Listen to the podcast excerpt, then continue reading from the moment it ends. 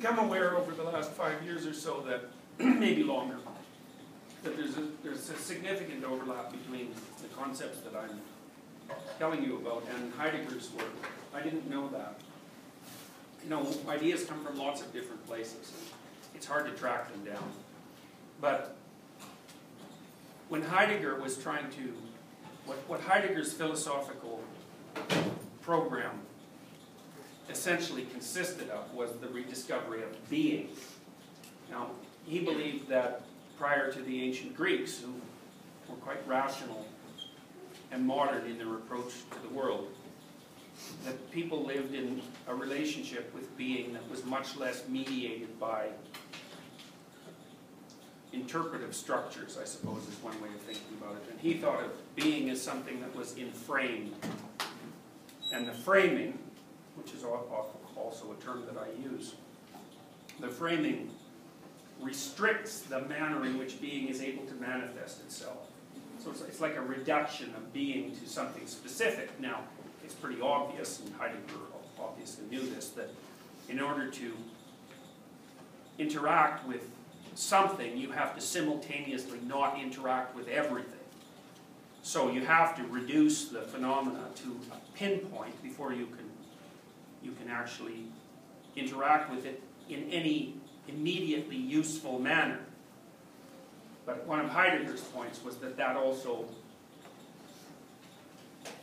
restricts our ability to be in direct contact with being, and he thought of that as like the ground of meaning. Now, I think there's different sorts of meaning, and perhaps Heidegger did too. There's the meaning of the thing that reveals itself to you.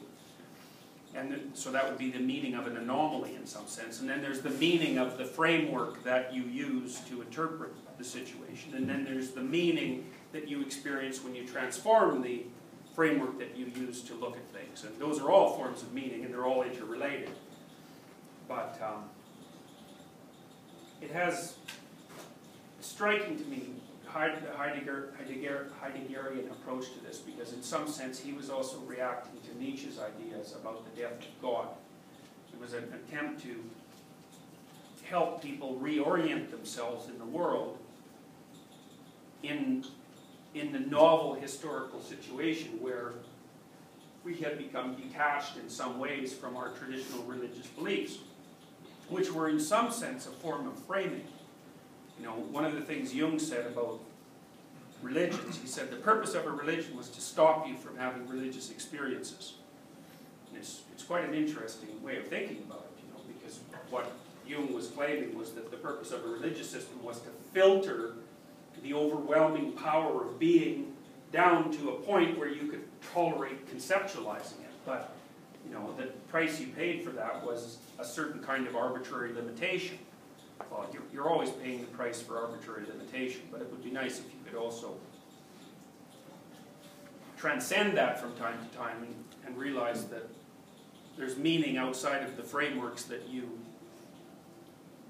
generally inhabit and that you can narrow those frameworks so much that you don't get any of the revivifying form of meaning. And Jung would think of that when he was thinking about it symbolically. He would think about that as the absence of the water of life, for example, which is a very it's a very common motif in fairy tales. You know, the king is old and desperate and dying, and the only thing that'll save him is the water of life. There's a great Grimm's brother fairy tale that's called The Water of Life that has exactly that theme. It's got a perfect mythological structure. Now, I think I showed you guys this last time. Is that correct? Is, do you recognize that? Okay.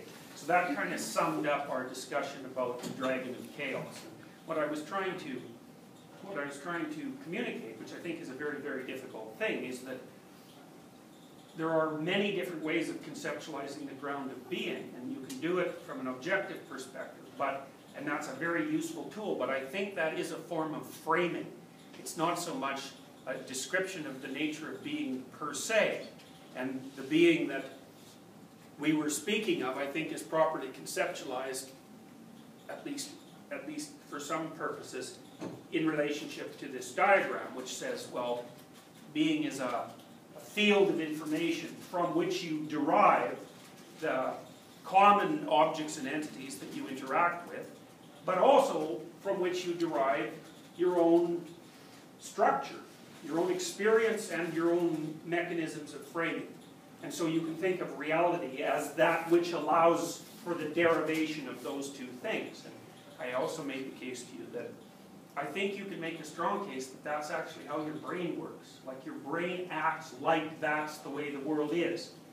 And then a secondary case that if that's how your brain acts, and you're a Darwinian, you're faced with a, quite a problem if you are attempting to make the claim that the objective world is the ultimate reality, because that isn't how your brain is set up. And at least in principle, it evolved so that you wouldn't die because of your foolish ideas, embodied or otherwise. Anyways, you can wrestle through that in your own minds. It's a very difficult thing to, to conceptualize. Now, one of the things that's characteristic of this particular diagram is that, and you've seen this in the book, this is a bit of an elaboration of the idea of what happens to you when you encounter anomaly. You know, and what happens is fundamentally that your body prepares to do all manners of, of things. Some of those are negative, like they're experienced as negative emotions because they're fundamentally defensive and protection and protective. So they can involve they can involve pain and frustration and disappointment and shame and guilt and all of those sorts of things as well as fear. But then the other side of that is, well, you know, there's, there's riches to be had when you encounter something novel. And so the parts of your mind that are associated with creative exploration and the reconfiguring of ideas should also be put on alert. And that is what seems to happen. So basically, your response to anomaly is to prepare to do everything. And that's that can be very exciting. It can be extremely compelling. So one of the things that I think is really worth thinking about, and this is something we'll cover a lot as the class comes to a halt, because this is one of the only optimistic ideas I've ever been able to derive from psychology that I actually think might be true. And it's a really optimistic idea.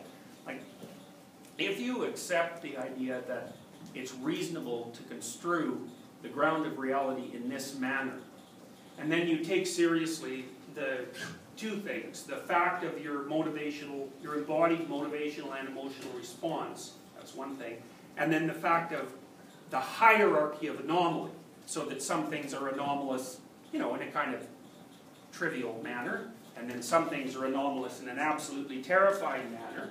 But, so if you accept that, you can draw a further inference, which is, well, maybe sometimes things are anomalous in an optimal manner. Now, and then I would say, well, what would define that optimality?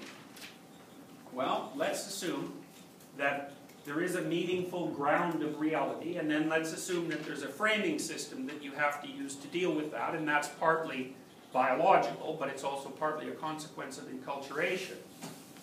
And then let's assume that that framing system can get outdated. So that's all associated with the stories that we've been talking about so far.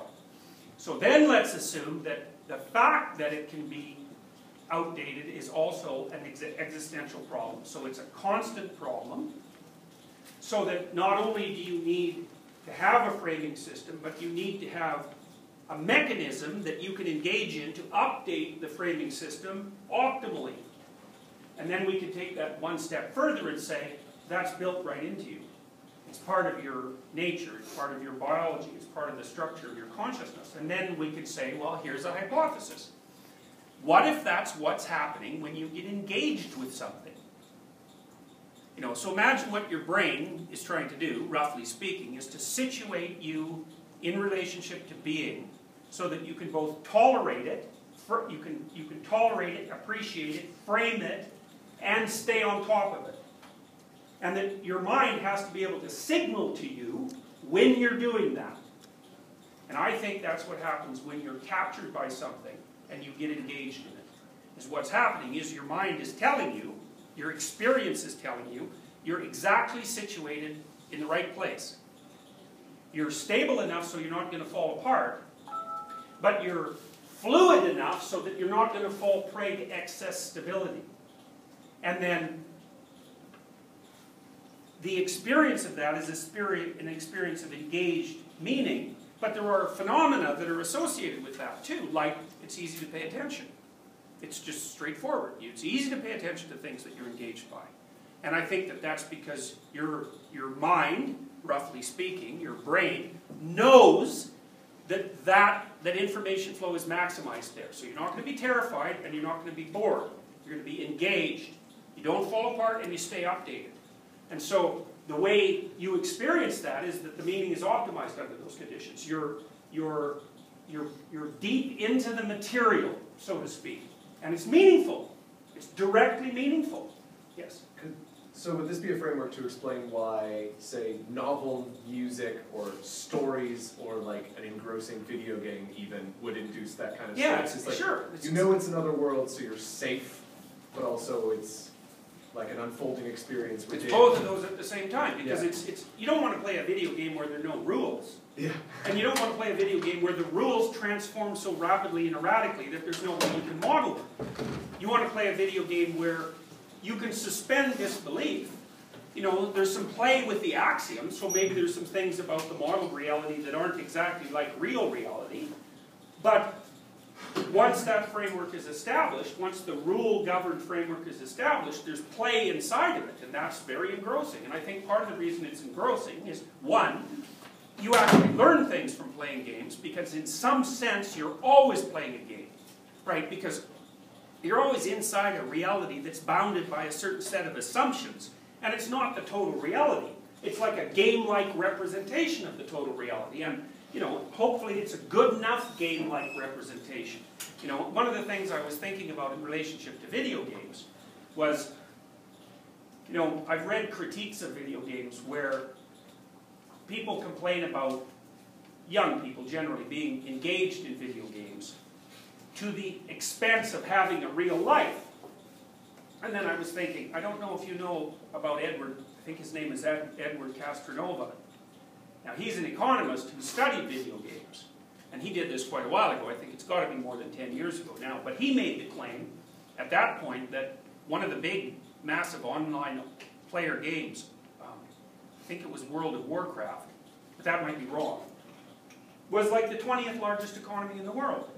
Really, not in any fake way, partly because you could sell artifacts that you were producing on eBay, for example, but also partly because people traded within it. And like there was no reason to assume that the, the additional level of abstraction that that video game represented was necessarily any more abstract than what we were already doing in economies. So then you could ask yourself, for example, think about this. Is it more real to lead a band of adventurers through a complex mythological reality in an online game or to work at McDonald's? Now you'd say, well, well, to work at McDonald's because that's real, but let's, let's think about that for a minute. So exactly why is it real? I mean, first of all,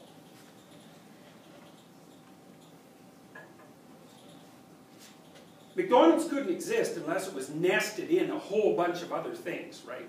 So it has to be nested in um, a functional capitalist economy, and that has to be nested inside a functional political system, and then there's all sorts of other preconditions in terms of material supply and so forth that have to be in place before, you to, before you're able to work there and receive tokens for your labor. Okay, so the same thing applies to the video game. And you might say, well, how do you determine which of those is real? And I would say, well, maybe one of the ways of determining whether a game is real is to what degree do you practice a wide range of the subsets of skills that would be transferable to other games while you're playing that game. And I think you can make a case that if you're playing a very complex video game, that the activities that you're engaging in, which involve leadership and cooperation and communication and problem solving, are actually a more comprehensive subset of the skills that you would have to develop to work in the world as a complex place than what you would pick up at McDonald's. Now, you know, obviously you can argue about that, but it's not self-evident. So, so back to framing. Well, you know, one of the things the video game, one of the, one of the, and, and, and types of meaning, one of the things that the video game designers really try to do is put you in the zone of proximal development. Now, that's a term from Vygotsky, who was a Russian developmental psychologist, who was probably the most influential developmental psychologist apart from Piaget. Now, what Vygotsky noticed was that when parents talk to their children, they talk to them constantly at a level that slightly exceeded what they could comprehend. And you think, that's so cool, eh? Because on the one hand, they're communicating with their children because the children can understand what they're saying. But on the other hand, they're teaching them to communicate to understand more things at the same time. They're doing that at exactly the same time. And he thought of that as the zone of proximal development because it was sort of dragging the kids past their current state of, of comprehension and understanding and in framing into the next set. And it's sort of analogous to the principle that I mentioned to you earlier about playing a game in a manner that not only helps you win that game, but helps you win all the other games that you're going to play after you play that game. And that's playing the game at the zone of proximal development because it involves generalization. And I would say that, you know, one of the real debates in psychology, and it's an appalling debate as far as I'm concerned, is what's, what is it that you can but use to buttress yourself against the undeniable catastrophes of existence? You know, because it's obvious to everyone that existence is tragic in its fundamental essence, right? Because people are limited and flawed and mortal. It's like, that's a big problem. Now, hypothetically, that was addressed quite well by traditional religious structures. But then our ability to assume that they were reasonable ways of framing existence is being badly damaged or called into question by the rise of scientific, materialistic, and objective thinking. So the, the psychological, like the, the, the, the academic psychological response to that has been in many ways that, well, your enframing only shields yourself, shields you from the tragedy of being, and that's what it is. It's a defense mechanism, and that's the terror management, guys. It's right. Fundamentally, your basic problem is that you're terrified of dying, and there's not a bloody thing that can be do, done about that, so you have to you know, put up shields of various sorts so that you're not constantly assaulted by that problem as you go through your life. And it's a variant of Freudian theory. So that's one theory, and then there's a variant theory, which is positive illusions, you know, which is the idea that it's closely related, is that you can just delude yourself in an optimal way about the structure of being so that you can pretend that things are going to work out better for you than they probably are, and then you don't have to be worried about the fact that it's tragic because you just concentrate on your simplistic, optimistic, oh, you know, um, illusions. It's like, those are damn dismal theories because they basically say that if you wake, woke up and opened your eyes, what you see would be so terrible that you would die. You know, or that you would want to die, that it would drive you to suicide. You know, that's a, you got to be careful before you tell people that that sort of thing is true. Because you're undermining their capacity to live a genuine existence. And you're also saying, well, you can't live a genuine existence because the weight of it would be so heavy that it would, it would destroy you, or it would drive you into a position where you wanted to be destroyed. It's like, well, before we get so damn pessimistic about it, we might start thinking about whether there are other phenomena that aren't illusory or delusional or defense mechanisms that actually are characterized by meaning. And so, one of the things I suggested to you at the beginning of class, this class, was that you watched what you said to find out if what you said was making you stronger or weaker, and that you can actually feel that. That's kind of a Rogerian idea, because Rogers would say that if what you're saying wasn't in sync with your in, embodied being, roughly speaking, because Rogers was really an embodied theorist, that you would feel that as a kind of discordance, and that that would weaken you. And so, it's a much, it's a much older and deeper idea than that, but Rogers articulated it very well. Well, there's another, there's another experiment that you can run that's, that's also very much worth attending to, which is watch and see what's meaningful. Don't think about it. Just notice, notice. When you're engaged in something enough so that the fact of you doing it is sufficient for the task. You know, because you could say, so think, think about it this way. Okay, well, you're a bounded creature, and so you're, you're beset on all sides by tragedy and limitation. You know. Now, that might be necessary. There, there may be a reason why that's the case, but we won't bother with that at the moment. We'll talk about that later. The question then is, are there conditions under which you would regard that as acceptable? And the answer isn't, well, I'll think about it. That's the wrong answer. The right answer is, I'll pay attention and notice if there are times like that. And I think that's, the, that's Horace, that noticing. That's the I. It's not thinking, because it's not the framing process. It's something outside of that. It's something that's watching. And I think if you notice, you'll see, if you go through your week, you'll notice, because you have to sort of stand outside yourself and think, aha, I was really into that. I was pulled right inside it. And then you see phenomena that occur along with that, which Csikszentmihalyi has detailed reasonably in his, in his work on flow. You don't notice the passing of time. You're not self-conscious. And the activity is sustaining, you experience it as sustaining, even though it might be difficult. You know, so it's not a matter of just taking the easy way out and doing something fun. It's not that at all. It can be that. It's often you feel that way when you're doing something that's exceptionally challenging and difficult. And usually I think it's those things that are, they're real in relationship to your goal hierarchy. You know, so they're, they're moving you forward in the way that you've determined that moving forward is appropriate, insofar as you've sorted that out. So, you know, A implies B, and B implies C, and C implies D, and so forth, and you've sorted that all out. You know, so maybe you're working on an essay in a class that you find meaningful because you want to derive something useful from your education so that you're a good citizen, so that you can live a proper life, you know. And so the chaining of all those things makes the local activity quite richly meaningful because it's properly contextualized. But then there's the other element, which is when you're pushing yourself beyond that, not only do you experience the meaning of what you're doing in relationship to your goal hierarchy, you also transcend the goal hierarchy at the same time, so that while you're working towards realizing it, you're also working towards transforming it and improving it all at the same time. And I think that you're set up to experience that as, as the highest form of being. And then there's a corollary to that, which is maybe if you spent the bulk of your time doing that, you know, so you got practiced at it, so you were doing it, well, maybe you're do, I don't know, you, you can figure it out for yourself, but my suspicions are that for many of you, that's probably 5% of your weekly life. Maybe I'm wrong about that because it's been a long time since I was your age. I can't remember what it was like, really, you know. But I do know, you know, when I survey undergraduates and I ask them how much time they waste, you know, they're telling me, generally speaking, it's four to six hours a day. And I actually think it's probably more than that.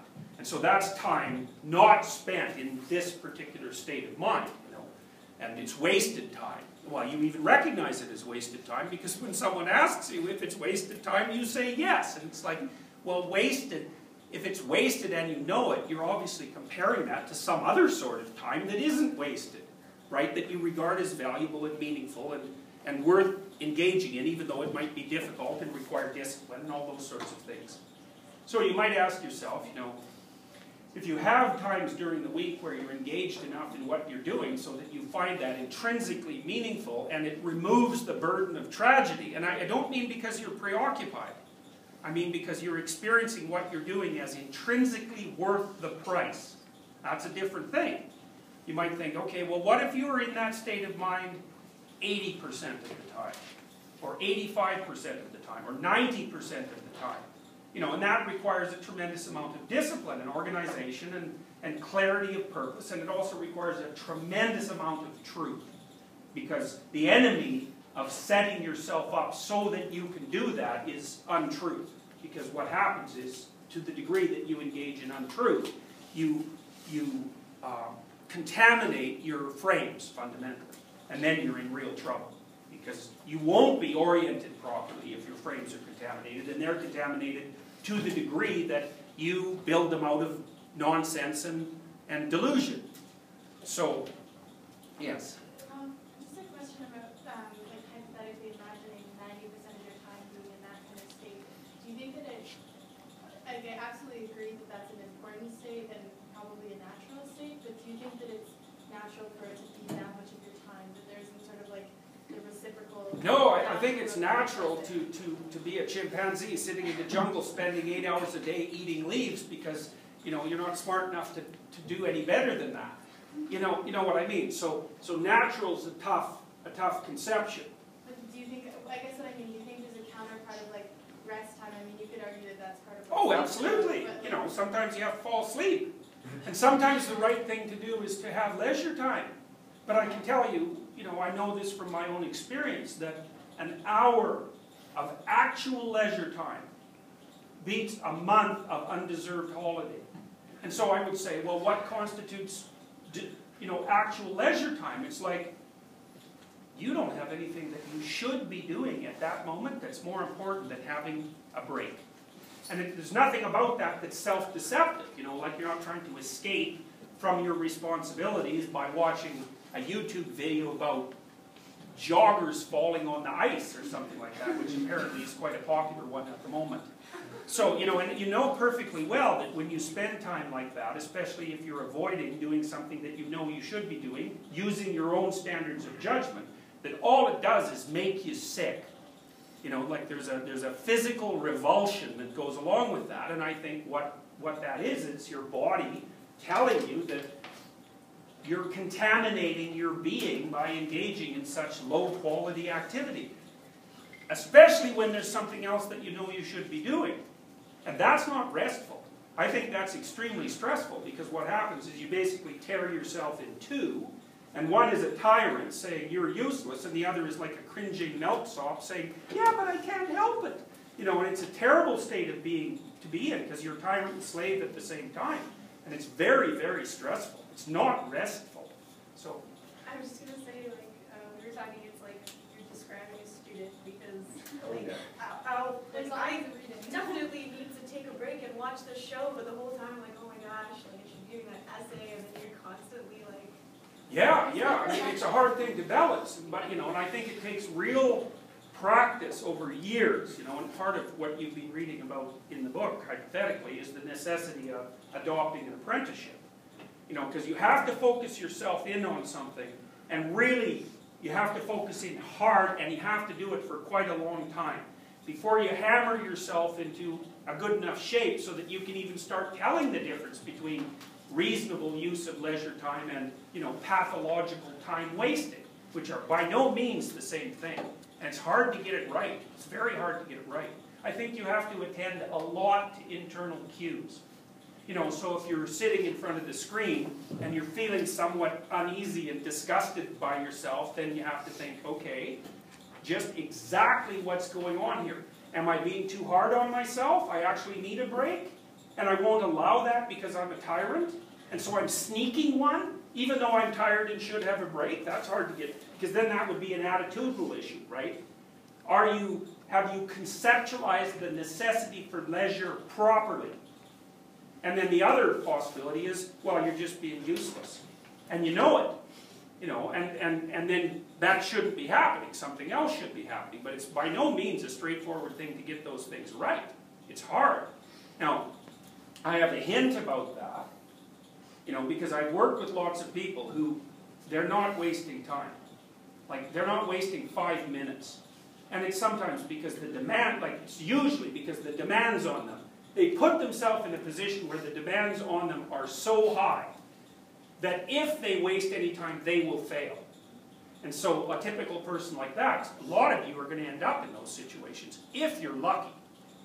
You know, so a typical person like that has a challenging job. So it's a complex job. They have to manipulate a lot of variables constantly. They have to be attentive, alert, focused, and conscientious. And they have to do that for long periods of time, like, well, it depends on the level of attainment you're after, but if you want to attain at the peak of your chosen discipline, it's 60 to 80 hours a week.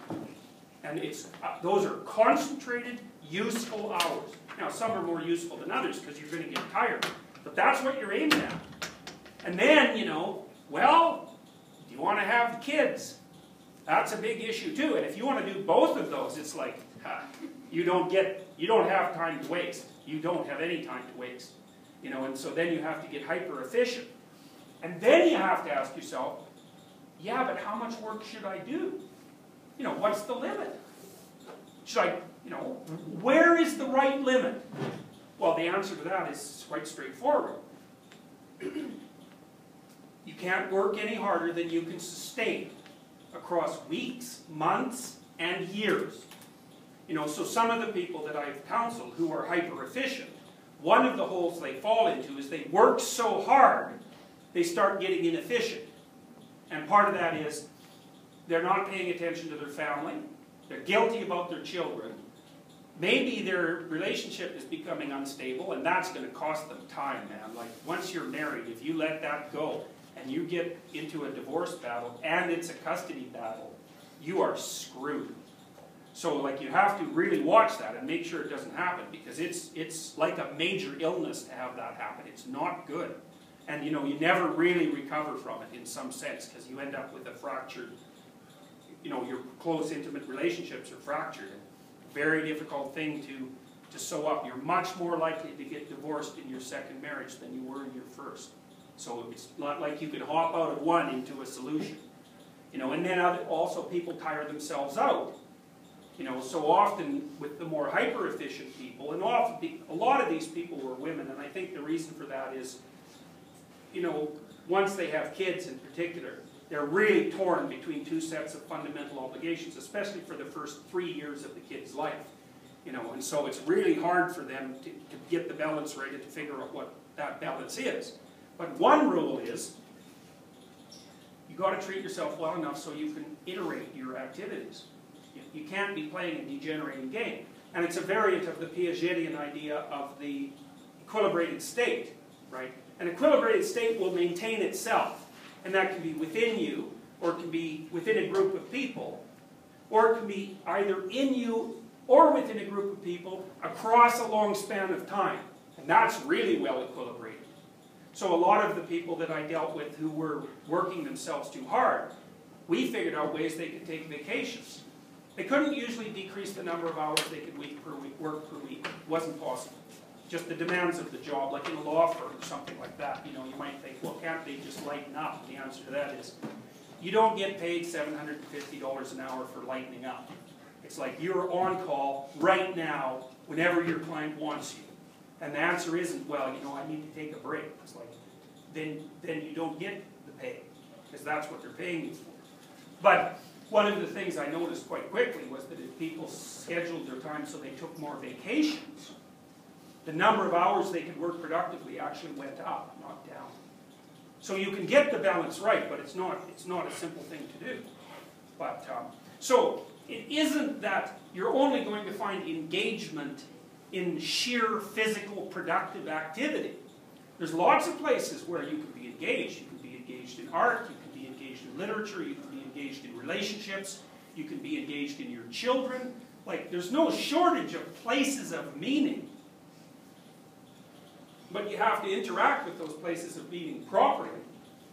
And you have to organize the multiple places where you derive meaning in a manner that's sustaining to all of them. And that's when you've got your frame right. But getting your frame right isn't enough. Because you have to get your frame right in a way that allows you to update your frame as you continue moving forward with it. And I do believe, because I do believe that the world that we're adapted to as biological organisms is the world where reality is information. I believe that when, when your nervous system signals to you that all's well, all's well. It's true. You're in the right place at the right time. You're bearing exactly the right amount of load.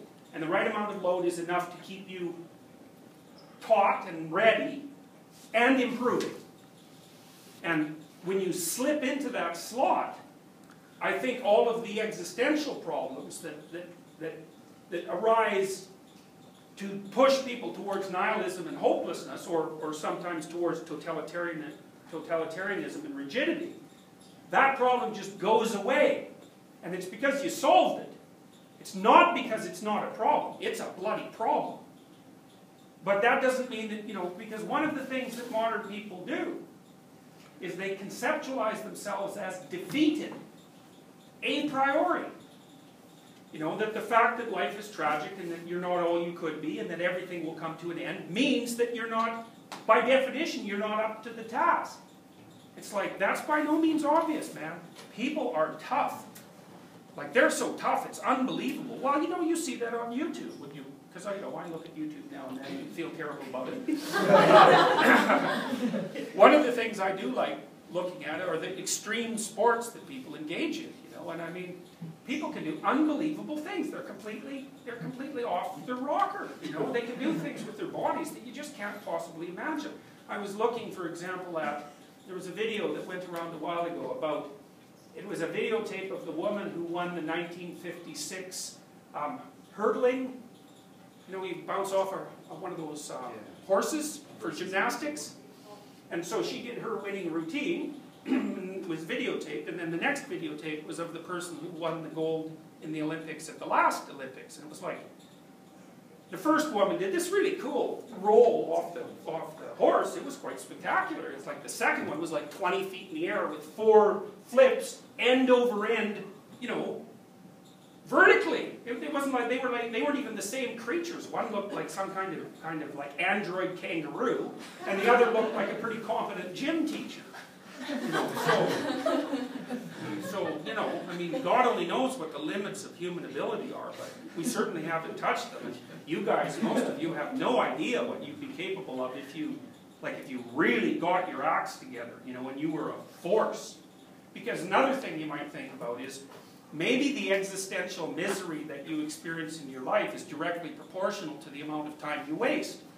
Because if, if the dragon guards a treasure, you know, and your job is to get the damn treasure, and you need it, you need it. It's not, it's not optional. Without the treasure, you don't have the riches necessary to live. All the time you're wasting is time that you're not spent in the treasure room, fundamentally. And so, you know, if you're not spending all your time in the treasure room, you can't complain about being poor.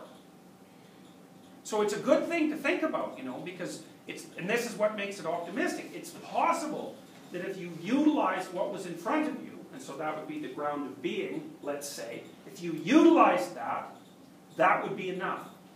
Or maybe you could get even really lucky, and if you utilized it properly, it wouldn't just be enough, it would be more than enough, you know. So you could go from saying, well, it's okay to be a limited and mortal being to saying, hey, this is a pretty damn good deal, and if I could, I'd sign on for it again. And that was actually Nietzsche's idea of the eternal return. You know, so when he was trying to figure out what people should do as a consequence of the collapse of the ethical systems that constituted classical religious belief, he conjured up the idea of the eternal return. It was roughly this. You should live in such a way so that if you had to repeat what you were doing forever into infinity, you would say yes to that.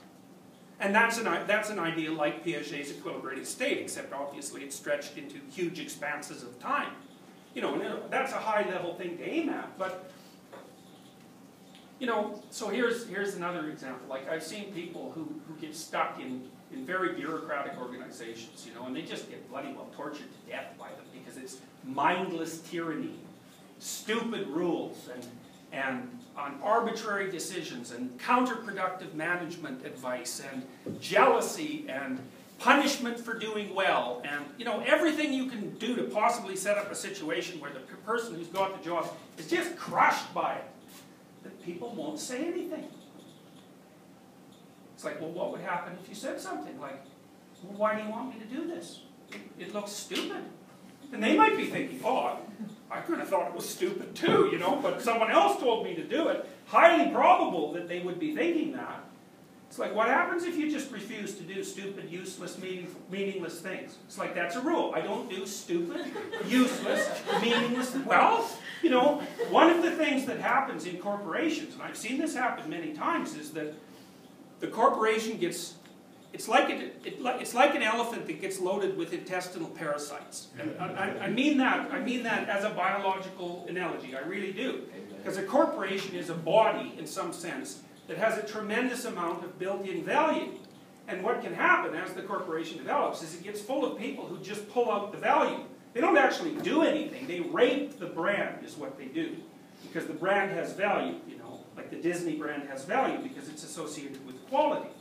You know, and if you wanted to destroy that, you take over the company and you put out Snow White 2 and Snow White 3 and Snow White 5 and Snow White 12 until, and everybody would buy it until like Snow White 20 when they wouldn't trust you anymore.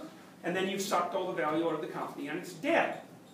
You know, or you get people who, who come into the corporation and all they want to do is maneuver up to the top. They don't give a damn about what the thing is supposed to be producing, or about how they're structuring their relationships with other people, or about anything that has to do with the truth. They use language instrumentally to reach their goals. And you get enough people like that in your company, and it's like, it's dead. It's gone. And that happens to companies all the time, because they don't last, right? This is why Marx was wrong. You know, he said, power and money accumulate in the hands of fewer and fewer people. What he didn't say is it's always different people. You know, it's like there's a 1%, but it's not the same people. You know, most family fortunes don't last three generations, and neither do most large companies. So there's a lot of dynamic turnover. But you know, you guys are going to be working in companies, a lot of you, at, at, at least at some point, at pretty damn significant levels. And even at an entry level, you have more power than you think. You know, it is not necessary to do things you know are stupid and meaningless. And if you're, if, if, if the situation that you're in is demanding that, then you might ask yourself, hmm, maybe I should be somewhere else. And then you might say, well, I can't be. And what I would say to that is prepare yourself to be. Like if you're going to go into a company and you want to live ethically, you need an escape strategy. And you need to have that along with you all the time. So you need an updated resume, and you need to be keeping your damn eye on the job market so that you can see where the other opportunities lie for you, and so you're not afraid to pursue them. You know, so you got to hone your interview skills. You got to keep your damn resume polished up. You've got to make sure you have a broad social network, and you have to do it consciously. And so that if some dingbat tells you to do something counterproductive, meaningless, and will push it one step farther, clearly unethical, you can say no. And you can mean it because no means I'm not doing that. And if you push me, we'll either have a war or I'll go somewhere else. It's like that's what no means. That, that's what it means. It means I'm not doing this. And you can't say no till you have an, an alternative, right? You have to set yourself up so that no doesn't kill you because obviously then you won't say it. These are important things to consider because the actions that you take at the level of your individual career are going to have far more impact on the ethics and the productivity of the place that you work than, than you can imagine, especially if you're someone who's straight and sees what's right in front of their face. Because those are the people that keep the damn companies running. And there's not necessarily that many of them. You know, the Price's Law rule is that square root of the number of people who are doing a job do half the work. So you could say that in a company of a thousand people, 30 people are doing half the work. You know, and you could be one of them. And then if you are one of them, you can bloody well say no. Because they actually need you. And so your loss would be, can be a catastrophe. And that's what you want to aim for. It's like you want to be the person whose loss would be a catastrophe. Because then you've got some power. And then you can bargain. And then you don't have to do stupid, useless, crooked things. And you'll have a much better life if you don't have to do those things. So, it's very, very practical advice. So. Is now a good time to ask a question? Sure. Okay. Um, when you were talking about how, like, divorce and, like, if you have a family and you have, like, a, a divorce battle, how people, like, sometimes never come out of that. And I remember you saying that in a class before, too. So, what do you think about that is so, like, horrible, and what allows people to come out of that? Okay, well, let, us think about this for a minute. Okay. And then we'll, we'll go back to the symbolic stuff. How many chances do you think you'll have in your life for, for like a serious, high quality, intimate relationship? What do you guys think? How many chances are you going to have for that? Three to four. Okay, that's good. That's good. Yeah, I would say you probably top out at about five. Okay. Two down, three to go. So, okay, so, you know, that's not that many chances. Plus, you get old quick. You know, by the time you're 45, you're not going to have a family. And well, you can do that sometimes if you're male. If you're female, maybe, but it gets pretty rough. And you're looking probably at that point at a fair bit of in vitro and that sort of interaction. It's tough, it's hard on people. So, you know, not only do you not have that many chances, you don't have that much time. So you got to get it right. So if you get it wrong, it costs you. Like maybe it'll cost you five years. Five years is a long time. So, and Three five-year costs is like, you've lost things there that you can't replace. Okay, so that's one part of it is, you don't have that many chances, and it's costly to, to burn up the time. Okay, the second thing is,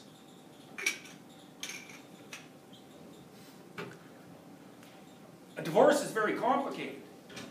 Like, it's not so bad if you get divorced to someone who's reasonable. But often the reason that you're getting divorced is that one or the other or both of you aren't that reasonable. And what that might mean is that you might be negotiating with someone whose basic goal is to make sure that you don't have another day of success in the next 20 years. And if that's their goal, they will attain it.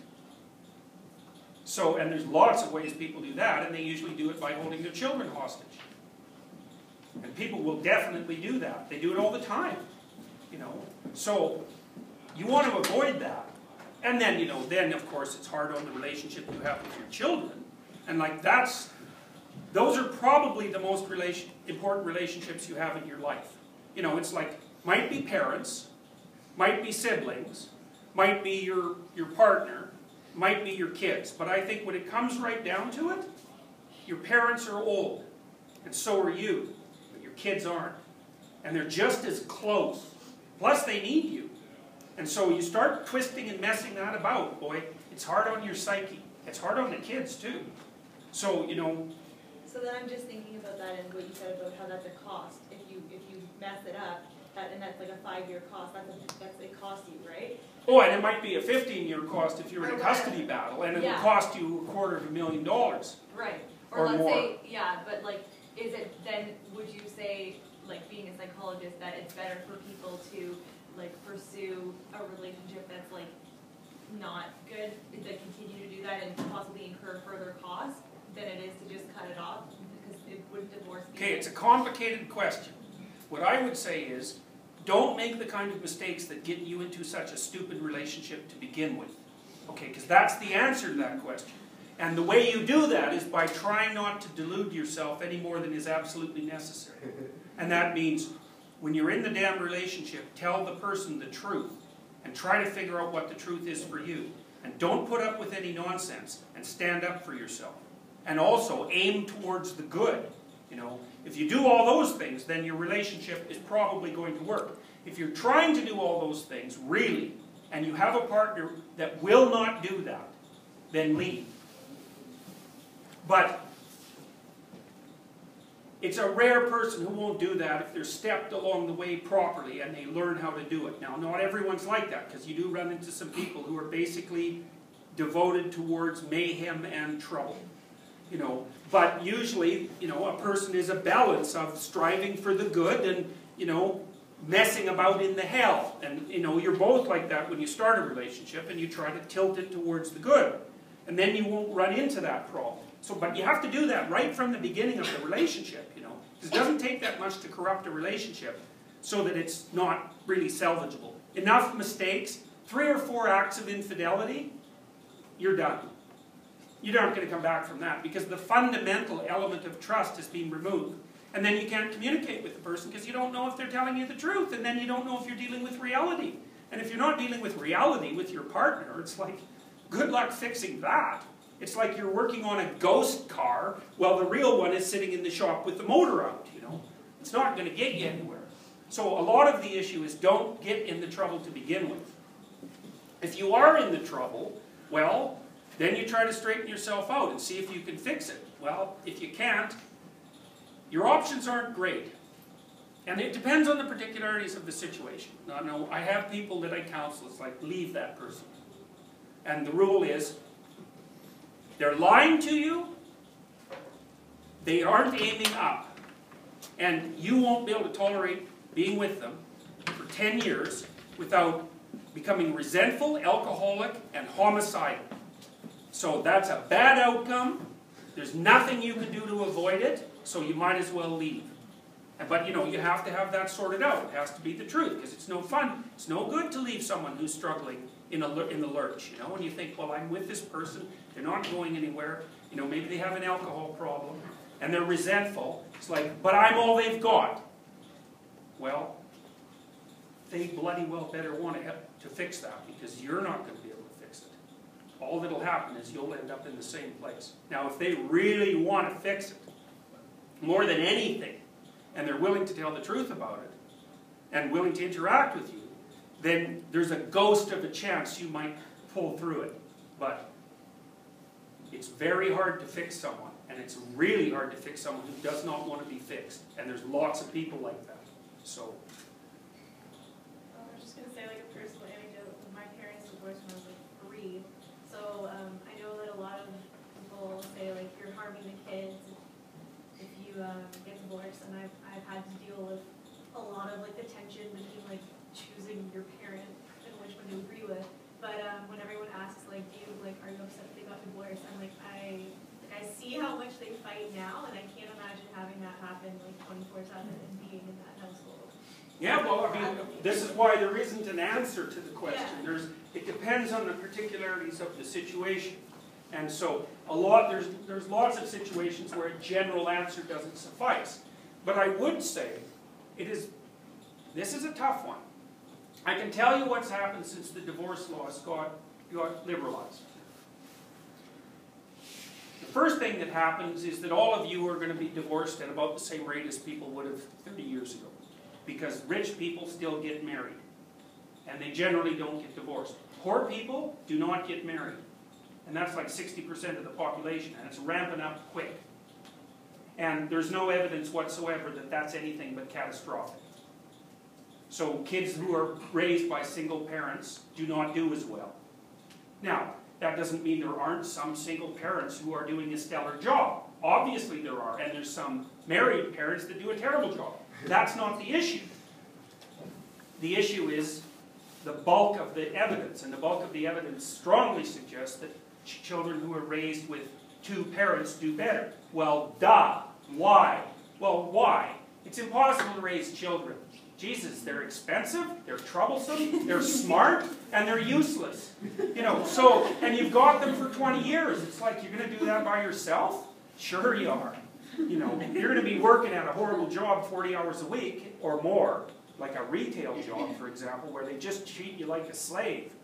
And then you're going to go home to your miserable kids exhausted. It's like, that's not fun. And you know, it's increasingly the norm for huge chunks of our population. Like, elitist liberal types, like all of you, for example, don't pay much attention to what happens to people who are actually poor. But as far as I can tell, it's been a bloody catastrophe for them. You know, there's an old saying, when the upper class gets a cold, the lower class gets pneumonia.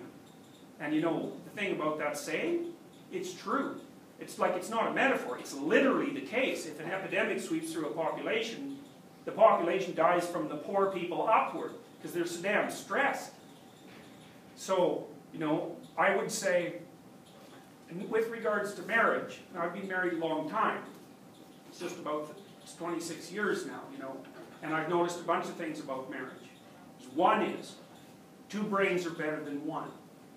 And so if you actually communicate with your partner, because they're not like you, it's like you have a corpus callosum between you, you know, and they'll tell you things that you don't understand. You know, like when you're being stupid, you know, in a typically feminine way, say, or a typically masculine way, or in whatever stupid way you manage to be stupid. They'll point that out to you, you know, and that can be really helpful, even though it's extremely annoying. You know, and they can help you make decisions, and they're a good place to they're a good place to confess to. You know, and it's really helpful when you're trying to figure out how to discipline children, so that you're not a pathetic milksop who lets them run all over you, or some tyrant who you know likes to beat them with a stick when they sneeze. You know, hopefully you kind of find some pleasant middle ground in there. And it's a lot easier to do that with two people than with one. And then they can spell you off when you're exhausted. Particularly useful if you have small children, because you will be exhausted when you have small children. You know, plus the narrative of your life has continuity. And that's nice. You know, and if your home is set up properly, it's actually a pleasure to go to it. You know, it is a it is a buttress against the chaotic and, and uncaring external world, because the external world, in many ways, doesn't give a damn about you. You know? So if you go home and it's set up reasonably well, it's like, hey, you've got somewhere to belong. That's not so bad. Just uh, another um, another related situation that has personal relevance for me and might for other people too. That um, in in many situations, like when something bad happens, uh, you know, okay, yeah, I've got to do some kind of reparative thing, right? And uh, so say it's like a health scare, you go, okay, I got to work on my diet. And then it's a divorce, it's like, all right, well, I got to work through why I didn't think I was headed for a divorce for the last 20 years, but now it just happened. And, but, but in some situations, people know they got to repair, but they don't want to get that would actually be repairing. So they go to people who are specialists in like other areas of, of like personal psychological dealings and stuff like that. Anything but divorce, like attention deficit, work on your attention skills, or like work on these, uh, uh, or like um, assertiveness training or something like that. But like they're not, they're like they're diligently avoiding the heart of the matter. And Well, what would you okay. make of that? And, and if you were in a family with somebody like that, is there something you can do? Well, you know, some situations are like Humpty Dumpty, right? There's no putting it back together. Yeah. Now, but again, in terms of avoidance of those situations, it's like you think about that hierarchy again. Well, divorce is a low resolution, high impact solution because it just tears a chunk of that hierarchy out and throws it away. Mhm. That's a lot and it's costly. Yeah. It's gonna hurt you. Okay, so then you think, well, what, what might you do instead of that? And the real answer is solve the damn problems as they arise. You know, and that's hard, and it, it requires drilling down. It really requires drilling down. So, one of the things I want to build, for example, which I haven't built yet, it's kind of like going to be like this future authoring thing that you guys do. I want to build a problem-solving matrix for, for couples. Because, like, because it, here's how not to get divorced from your wife. Figure out how to set the table properly. Now, what does that mean? It's really, really complicated. It's like, who's going to cook? When are they going to cook? Why are they cooking? How should you respond to it? Who buys groceries? What are the groceries going to be? Who's going to put them away? How do you say thanks when someone does something for you in the domestic environment? And what's happened, and this is part of the death of God, roughly speaking, is that the roles are gone. Okay, and what that means is you better be awake. Because it turns out that running a kitchen in a house is unbelievably complicated and difficult. And so you have to negotiate how to do it. And you're a terrible negotiator. You don't know how to decompose the damn problem to the point where you could solve it. You won't admit what you want. You won't admit what you're like. You won't pay any attention to what actually irritates you. You know, so you like to think that you're nice and easy to get along with, but you're not. You're basically Hitler. You know, and so until you realize that, you can't even tell your partner what you want. And so this is where philosophy hits the road or hits the ground. You know, it's like try negotiating out a stable solution to how you're going to run the kitchen. Because that's where the battle between the sexes, by the way, there's two places where it really hits. One, who's going to take care of the little kids? Two, two. Who is going to work in the kitchen and under what circumstances? It's like, you figure those two things out, you can consider yourself a philosopher.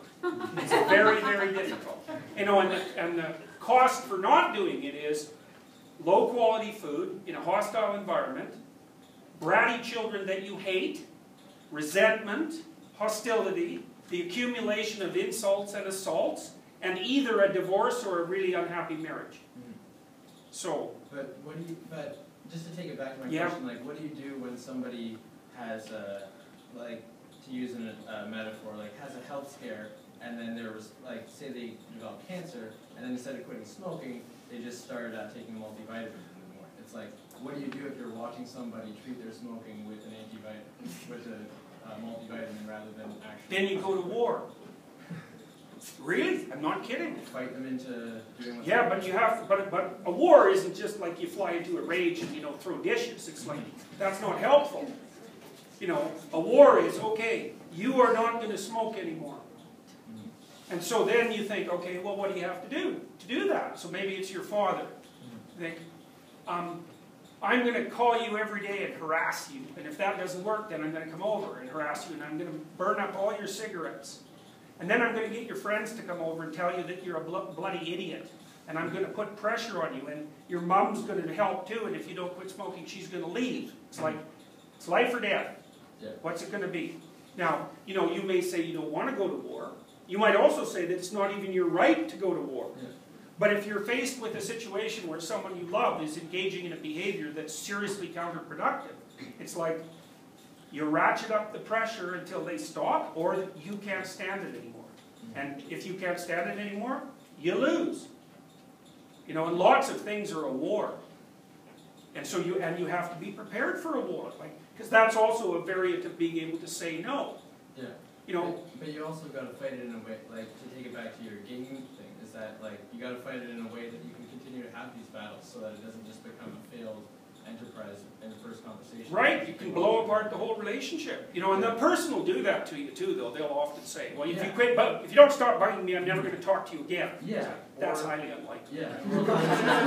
So you, well, you can't be afraid of that sort of thing. It's like, and you can also tell them that, look, that's an inappropriate move. Yeah, or Because that's like a nuclear, well, it is, it's a nuclear bomb. So like, don't bring up the nuclear bombs yet. or for instance, if a uh, child saying to a parent, the parent will say, look, I don't need to get health tips from you, I'm the parent, I tell you what's healthy food to eat, or whatever.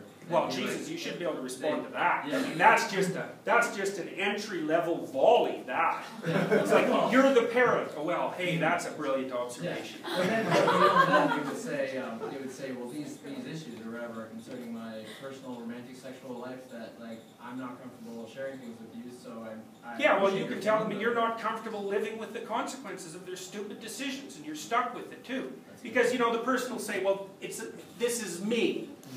Well, yeah, right, except you're connected to, he's connected to your mother, let's say, and they're both connected to you, and they're all connected to their friends. It's like, sorry, this isn't just about you. You know, if you were on an island, Mhm. well, even then it wouldn't just be about Yeah. you, but it would be more about you, so that's just weak argumentation, you know. Yeah. And what people will do when you're having a war with them is they'll have like ten or eleven pre-prepared responses. They're always cliches, you know, and so you can just back them away. They're just cliches. It's like, okay, first of all, we're gonna get through the cliches. Well, then what happens? Then they get mad, and then they'll stomp away, and then they'll cry. It's like, if you can get through all that, well, then maybe you can have a discussion. You know, and then, then, but you've gotta think it through. Mhm. You actually care if your par- if your person is smoking themselves to death? You know, of course, I love them. It's like, yeah, yeah, sure you do, maybe. It's like, why is it important to you? Why is it worth? Why does it matter? Why is it worth going to war about? And you need to know that. You need to know it, and you have to be able to tell the person. You know, and if you can tell them that, if you can really figure it out, and you can really tell them, then sometimes they'll listen because they don't they don't want to know that they're tearing you apart. You know, and they're going to do everything not to see that. It's my problem. Yeah, well, I wish it was your problem because then I wouldn't have to worry about it. But unfortunately, you know, or fortunately, we're tied together at the bottom of a barrel. So you know, we better figure out how to deal with this. So it's a very hard thing to do, you know, and it's way better to address those things before they become catastrophic. Because by the time they've got to the point where it's a 15-year problem, it's like, Jesus, you're dealing with a very large Tiamat at that point. You know, so one of the things I really like about the Mesopotamian creation myth is that it tells you what happens if you muck around. You know, it says, because remember that Mesopotamian gods, they kill Apsu, right? That's the structure they all rest on. So it's just a sort of a hollow, stale shell now. And, and nothing's alive and being fixed. No one's paying attention. What comes, what happens? Well, the longer that goes on, the bigger the monster that makes its appearance. You know, and you can easily be in a situation where the monster that people are hiding from is so damn big, you may not have the skills to kill it. So, you know, even remember Horus, when he goes off, off after um, Seth, he loses an eye. It's like, it's no joke. You know, and he's a god, and he wins, and he still loses an eye. So, you know, with someone who's smoking, you know, one of the things you may have to confront is their absolute cynicism about life. Seriously thought through. And there's plenty of reasons to be cynical about life and resentful and full of hate and all of those things, you know. So, so you, the bigger the war, the clearer the head, you know, because you're gonna you're gonna find the monsters underneath the problem, and they're usually archetypal. You know, I've been in lots of situations with my clients where the only language that could be used to describe what was going on was religious. Because the problems were so deep, like they're so good against evil, that there isn't any other language that's even close to powerful enough, and that's usually what happens in households where there's a truly homicidal battle going on, like a deep Oedipal problem, for example. I don't- Were you in my personality class? Uh, no, I wasn't, but I watched a bunch of Did you watch Crumb? Um, you, oh yeah, that's intense. If you want to see psychological reality, of of the kind you wouldn't see normally unless you were a clinician, and like a clinician who was really into the situation, Crumb will tell you. It's, it's available online? Mm, You probably have to rent it, Okay. but it's, the pathology in that family is archetypal, Hmm. and it's rough. I was so ready to be Yeah. I literally was like, oh my goodness. Yeah. Oh yeah, yeah, it's brilliant documentary. Well, the guy that made the documentary knew the family, Oh, really? yes, beforehand, so they let him in. You know, and they were also Like, did he narcissistic, The so, progression? So like he knew them for a really long time? yeah. That's kind of like what a monstrous anima looks like, right? In a way. Yeah, Like looks you a would- lot like that. He had like this. He had this very large, like, clingy mother. I don't know. It's like his, his She mother was was. quite the creature. yeah, she was sort of like this monstrous creature, and so all of his references. She wasn't sort of like it. and so all of his drawings were like of these monstrous, like, oh, Monstrous women, yeah. with him as a parasitical appendage. Right, that's the Freudian story, boy. If you don't think that's real, you haven't looked at any pathological families. Because it's real, you know, Freud's claim was that's the first battle that people fight. If you lose, there's a, think about it. Here's some battles. You gotta get away from your mother and get to kindergarten. Right, that's battle number one. And then you gotta make friends, that's battle number two, and then you gotta get away from your family. It's like in the Oedipal situation, you don't win the first battle. You're screwed. And it's worse even because the reason you don't win is because there's something about one or both parents that is bloody well doing everything it possibly can to make sure that you don't win. And you think, well, that's pretty dark. Who would ever believe that? But it's like, if you failed in your life in a serious way, you know, and you're resentful and irritable and miserable about it, what makes you think you're going to facilitate your child's success? What makes you think you're going to be able to stand to see someone thrive where you failed? It's like, yeah, right. If you were that kind of saint, you wouldn't have failed to begin with, not in that particular way. So, you know, families can be just. Freud was a smart man, and you know, if you watch Crumb, you can see exactly what he was talking about. It's very, very difficult to get access to that kind of experience unless you happen to be in that situation, or you know, you're helping someone cope with it and you're really tied in. So, and that's a perfect segue to the symbolism of the Great Mother. Now, so the, the hypothesis here is that, that there's, you know, it's a complex hypothesis, but the hypothesis fundamentally is that your, the basic ways that you break down being as such, which I would say is, is, is represented symbolically by these serpentile forms that, that have the capacity to be spiritual or to be to reveal a treasure.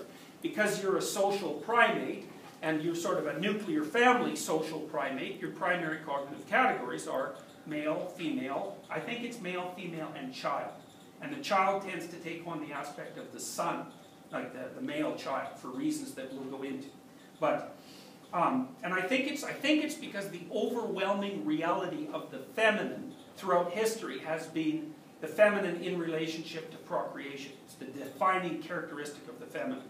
And so you can define the feminine with femininity, but if you're going to define the child, whose relationship isn't primarily procreative, not as a child, you don't use feminine symbolism to do that.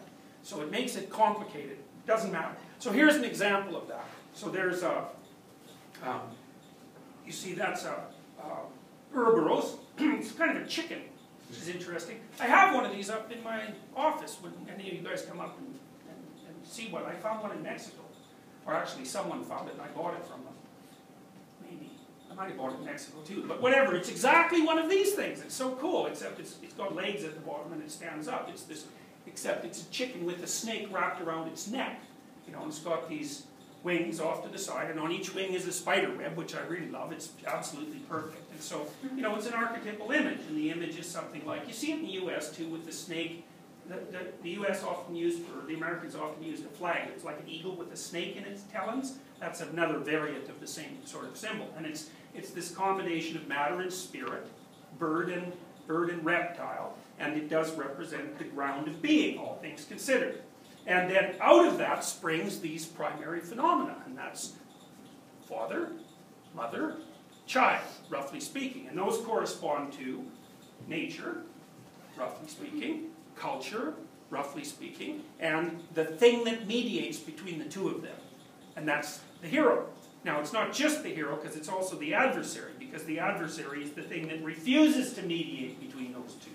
And that's just as much part of the individual as the part that will do it. And those are locked in internal combat, so to speak.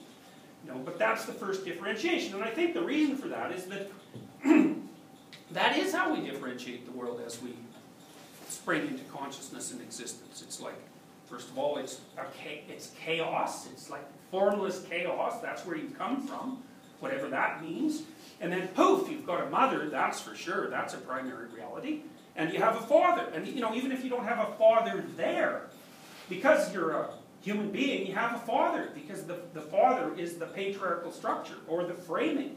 You know, it's the, it's the enculturation. It's the embodiment of enculturation, and that's going to be in you as you get enculturated, but it's distributed everywhere in everyone. Those are the rules by which people live. Not even just the rules, but the behavioral rituals that govern our interactions. And if you don't incorporate, if you don't become enculturated by the time you're four, you're, you're, you're either an Oedipal catastrophe or you're antisocial and criminal. That's the basic rule. And we know the literature on antisocial behavior. It's like basically what happens is there's about 10%, 5 to 10% of boys who are very aggressive and assertive and, and selfish, roughly speaking, self-oriented when they're two.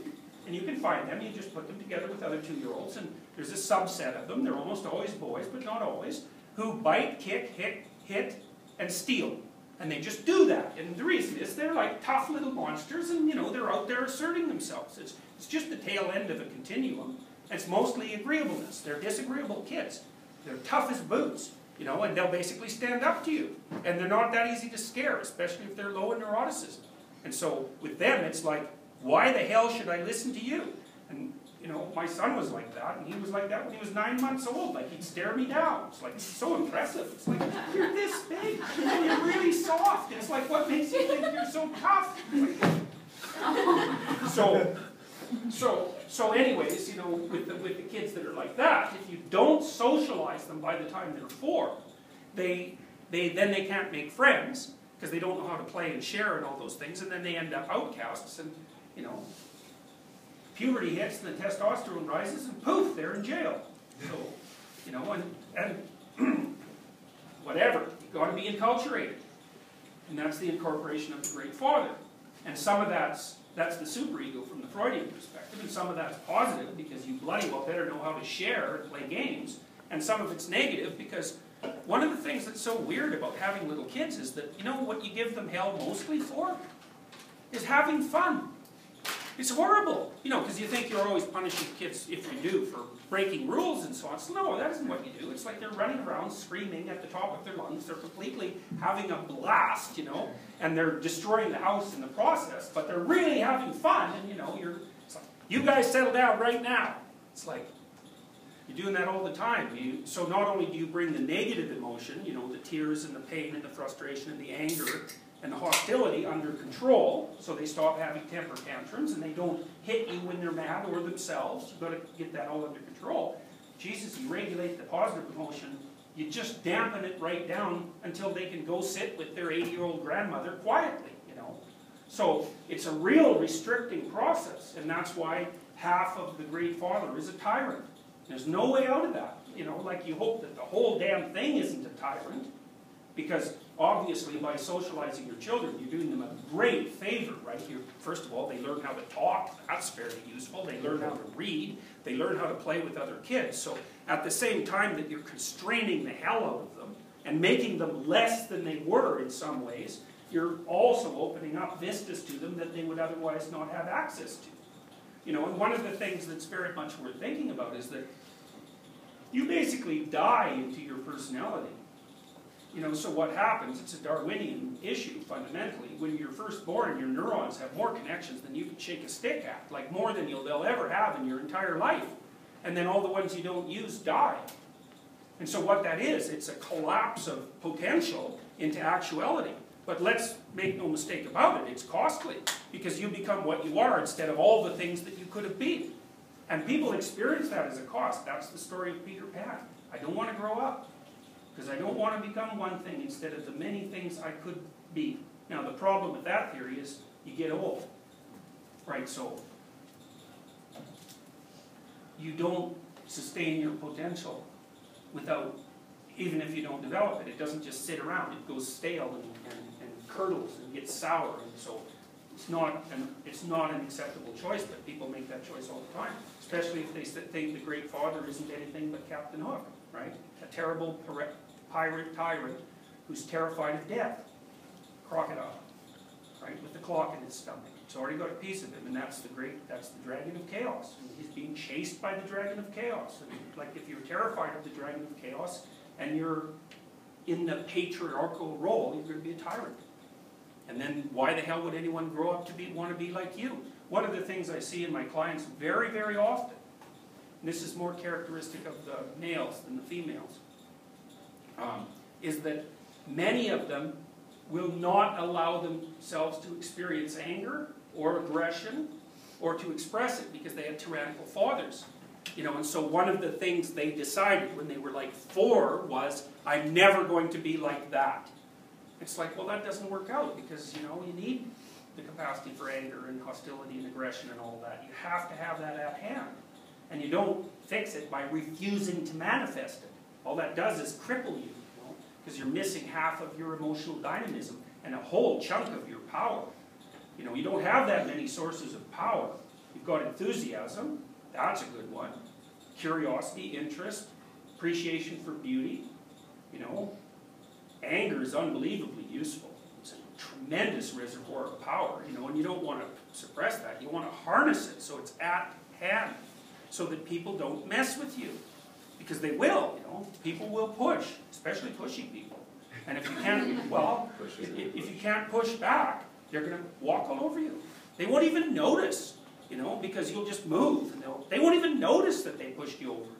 So when you'll go home, you'll be all resentful and irritated and brood on it for a month, and it's like they didn't even notice anything happened. So, and you know, so the, the men I've seen often will refuse themselves access to to anger in particular.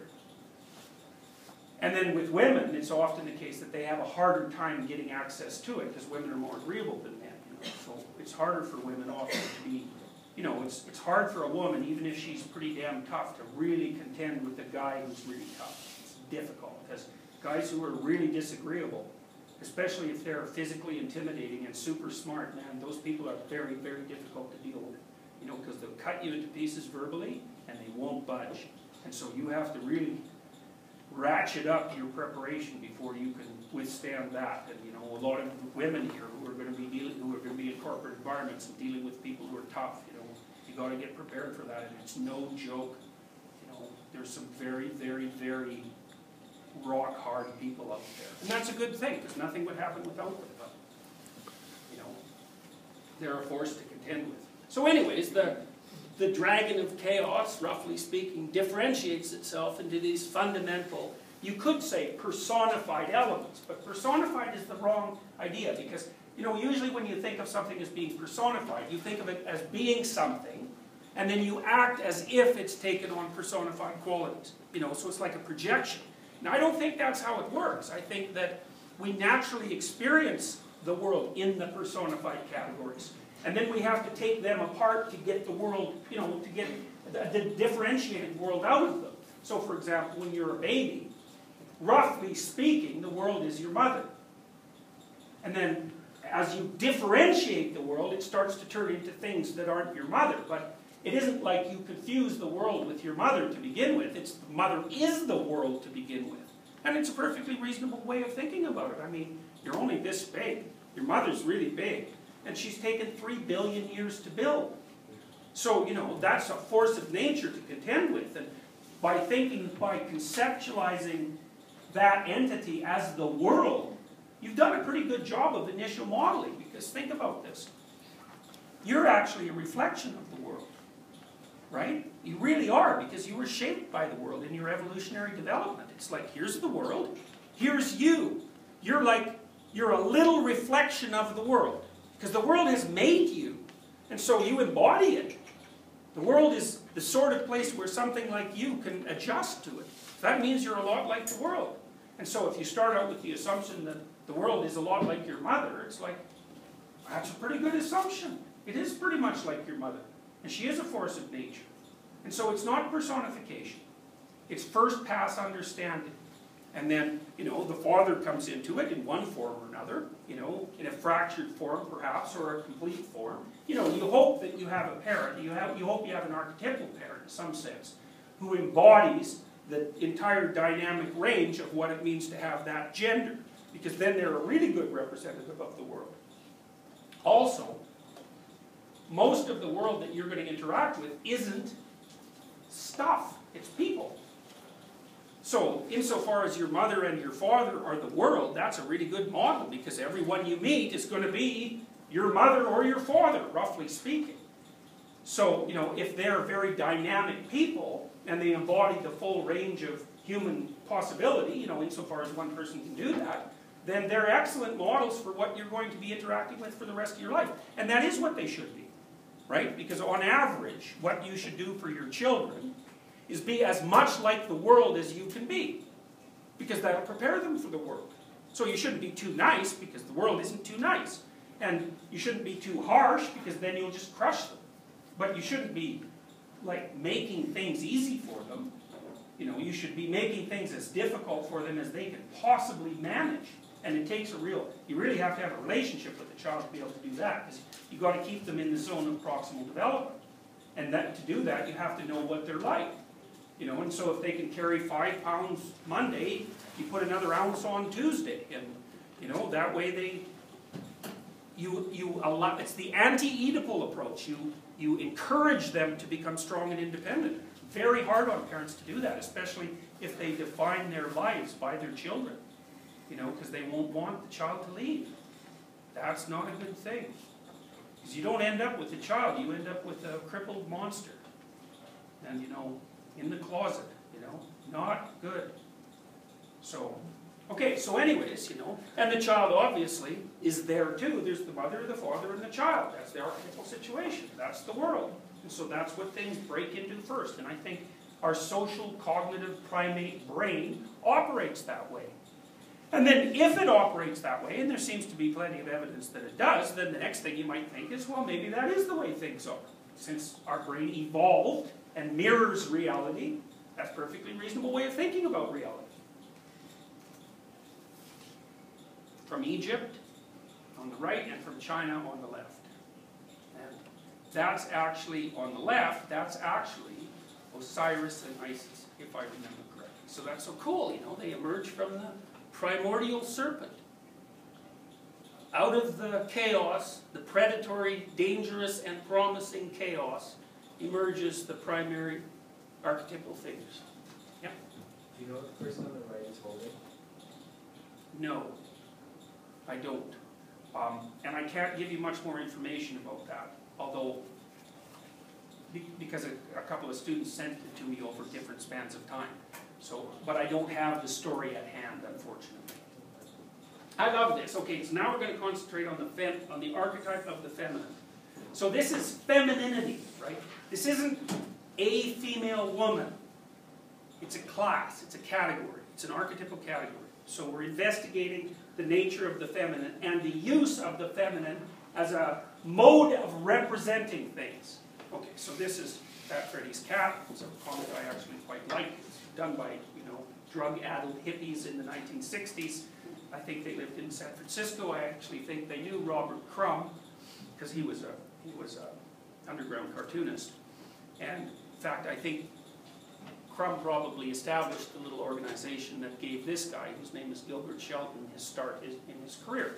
So he has these characters that are three hippies, and they're always experimenting with drugs of one form or another, and they have this cat, it's Fat Freddy's cat, and they kind of like the cat, and the cat has its own adventures, and this is one of them. So the hippies have just sold a bunch of cocaine and they bought this little estate out in the country. And so they're bringing their cat out there and it's never been in the country. And it's pretty interesting. I think it's a funny cartoon because I've had cats and they hate it when you move places. You know, because they're all comfortable where they were and then you move the cat to the new place and it's like, it's like the little rat that you just put in the new cage. That cat is not happy. Maybe it'll just sit there and cry because they will do that, you know. But then they sort of loosen up and eventually they sort of master the new territory. It's very stressful for a cat. So dogs are much better at doing that for, for whatever reason. Maybe it's because they're pack animals. Okay, anyways, the hippie takes the cat out, shows them the country, and the hippie, the cat's not that happy about that. And so it goes into this crouch, which animals actually do when they explore new territory. So if you put a rat in a cage and it starts to move around, it hunches down, you know, sort of slinking through the undergrowth, basically, so that nothing can see it. So that's what a cat will do. And then the cat sniffs away, which is what a cat will do, because they're mostly olfactory, like most animals. And then poof, it encounters an anomaly. And that's, it's already on edge, so like an exploring cat like this would have its fur half puffed up already, because it's like, it's preparing for what's lurking out there in the unknown. And then if anything just triggers it over the edge, you've seen this if you've ever gone behind a cat and like went to it, if especially if it's on startled, that the bloody thing will just explode into fur and jump four feet in the air, and then it's very amusing, you know. So, and it'll barrel off in the other direction, then it'll take revenge on you later. so anyways, the cat encounters something it doesn't understand, and it runs under the house. And so the hippies say, where'd the cat disappear to now? And the other hippie says, under the house. And then the cat says, you'd hide too if you'd smelled what I did. And then it shows what it smells, and it's a great thing. It's this like, it's got duck feet, and it's got uh, like deer antlers, and it's got a, a wolf face, and it's got a skunk tail, and it's like, you might say, well, that thing doesn't exist. But then you might say, wait a minute, if you're going to derive a first pass approximation of what, what's lurking out there in the forest, that's not a bad representation. It's like, it's alive, it's got the properties of a skunk and a deer and a wolf and all these things amalgamated into one thing. And that actually is what's waiting out there in the bush.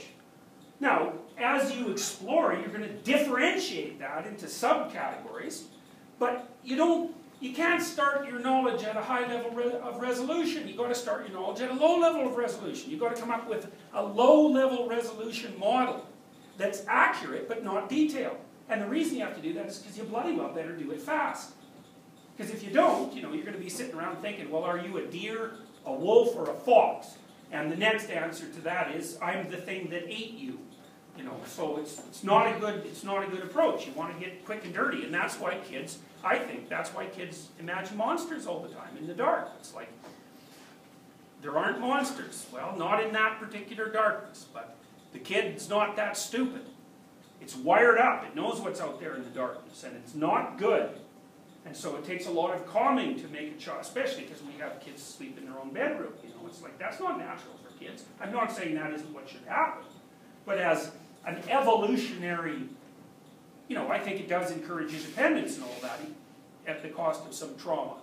But, you know, you can perfectly well imagine that collective humans 150,000 years ago stayed in a pretty tight heap when they were sleeping because that's a lot safer, especially if, they're, if, you're little and delicious and edible, you know.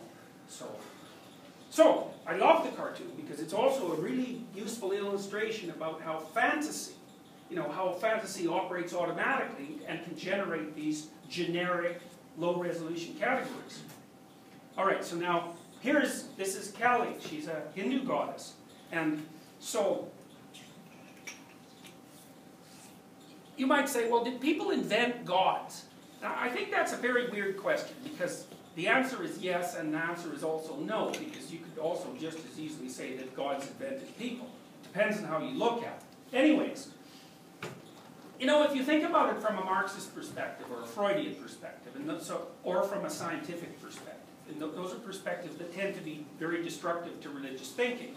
You're basically, you've got to think, okay, well, the image is there to, to protect you against death anxiety, or and that it's a substitute father, that's the Freudian idea, basically, or that the religion was constructed to aid and abet those who in, those who are in power, to keep all the peasants and lowlifes under control by, you know, like promising them happy ever after if they behave, or that it's just a primitive scientific theory that should be superseded now that we have more knowledge. Those are the alternative hypotheses. Okay, well let's look at this image. So this is Kali, and she's a destroyer, a devourer. That doesn't mean she's bad, by the way. It means she's something to contend with. She's like Tiamat, so I'm going to take her apart so that you can see her, because you can't unless, unless you, you know, happen, happen to know what this means because of your culture. And even then you might not be able to see it. So let's figure it out. Now she has eight legs. Why? What has eight legs? Spider. How do you all feel about spiders? Yeah. Right. And the reason you feel like that is because you have these little spider detectors on your skin. Those are basically hairs. And when the spider crawls along in the spider detectors, you get this creepy feeling, and that's you basically shaking your skin to get rid of the damn spider. Of course, you can't do that anymore because you're not a horse. You know, so you just kind of have a vestigial feeling like that. And spider can give you a good chomping, you know, and so sometimes that's actually poisonous, and that's not so good. But also a spider is an interesting thing from a conceptual perspective because it spins a web. And the web catches things that aren't paying attention. And then the thing that isn't paying attention gets wrapped up in the spider's web and then it gets sucked dry. And so that's a spider. Okay, so she's a spider. Now spiders are pretty cool too because they can spin webs, you know, and that's the web of fate, by the way. That's the web of fate. Um, so that's one thing. She's a, she's a spider. And then well, she's in this web, but the web is made out of fire, because that's fire. And then inside the fire, those are skulls. So she's a spider that sits in a web of fire and skulls.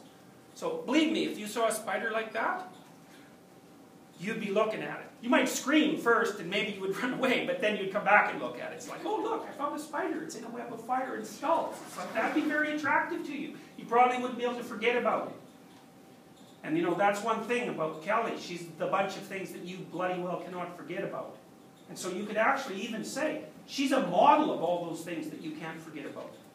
And then you could say, well, she's an attempt to model all those things you can't forget about. And you might say, well, why would you want to model those things? Well, it's because you bloody well better remember those things or you're not going to stay alive. And then you might ask, well, should you be dealing with the things that you shouldn't forget about one by one, fire, say, or, or, or skeletons, should you be dealing with that one-on-one, -on -one, or spiders, or snakes, or should you be dealing with that as a category? Right? That's the thing about human beings, is we like to deal with things as categories, because that way you can solve a whole bunch of problems at the same time. You know, so you might say, you do this all the time. You don't if you go on, on, online and you look at people who are having who want advice about relationships, they want advice about relationships. And you think, well, really what they want is to figure out how to deal with this female or this male. But they don't ask that question. They ask, how can I improve my relationships? Which is that they're trying to solve the problem of how to relate to all the, the set of all potential relationships right now.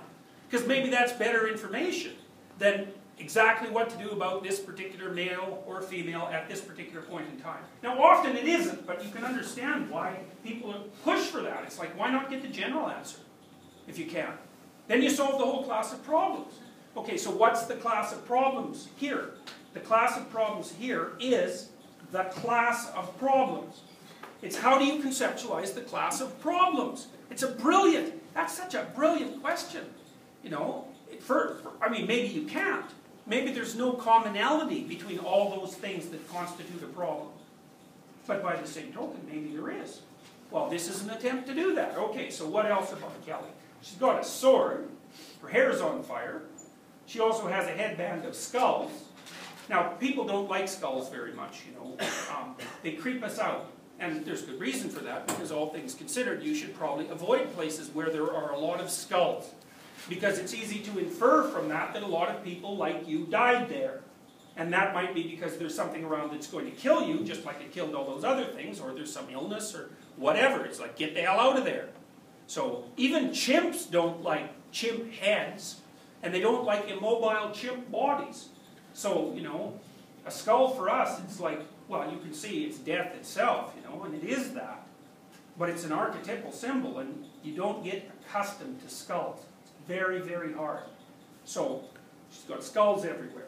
Well, sometimes she has the tongue of a tiger, but she doesn't in this particular representation, but sometimes she does, and that's the predatory element. And a tiger, that's a pretty fascinating thing, right? Because it's like 12 feet long and 5 feet high, and, you know, it's a major piece of engineering that, and probably it will eat you. So, to put the tiger's tongue on Kali also indicates that she's representative of those terrible, awe-inspiring, predatory things that lurk in the forest. Of course this is an Indian representation. She often has a snake around her waist, and usually it's a cobra. You know, and cobras are another thing that people find absolutely fascinating, like fire. And then, but not in this situation. What she has wrapped around her instead are intestines. And you see how her belly's hollow? She just gave birth to that unfortunate character that she happens to be standing on, and it's his intestines that she's eating. Right. Now, I fail to see how this symbol can protect you from death anxiety. You know, quite the contrary. It seems to me to be something that would seriously evoke it. You know, and, and there's no patriarchal protection here, and I can't see how anybody could use this to oppress the peasants. You know, maybe they could scare them with it, but that isn't actually how Kali is used, so I don't think that that's a useful way of thinking about it at all. Now, interestingly enough, Kali is something you make sacrifices to. Now that's cool, eh? Because it's weird. People have had a hard time figuring out the whole idea of sacrifice. So there was this guy who was a journalist in the 1960s, and he wrote a book. His name was Arthur Koestler, and he wrote a book called The Ghost in the Machine, which is a book about consciousness. And one of the things he pointed out was that the motif of sacrifice seemed to be archetypal. It was universal.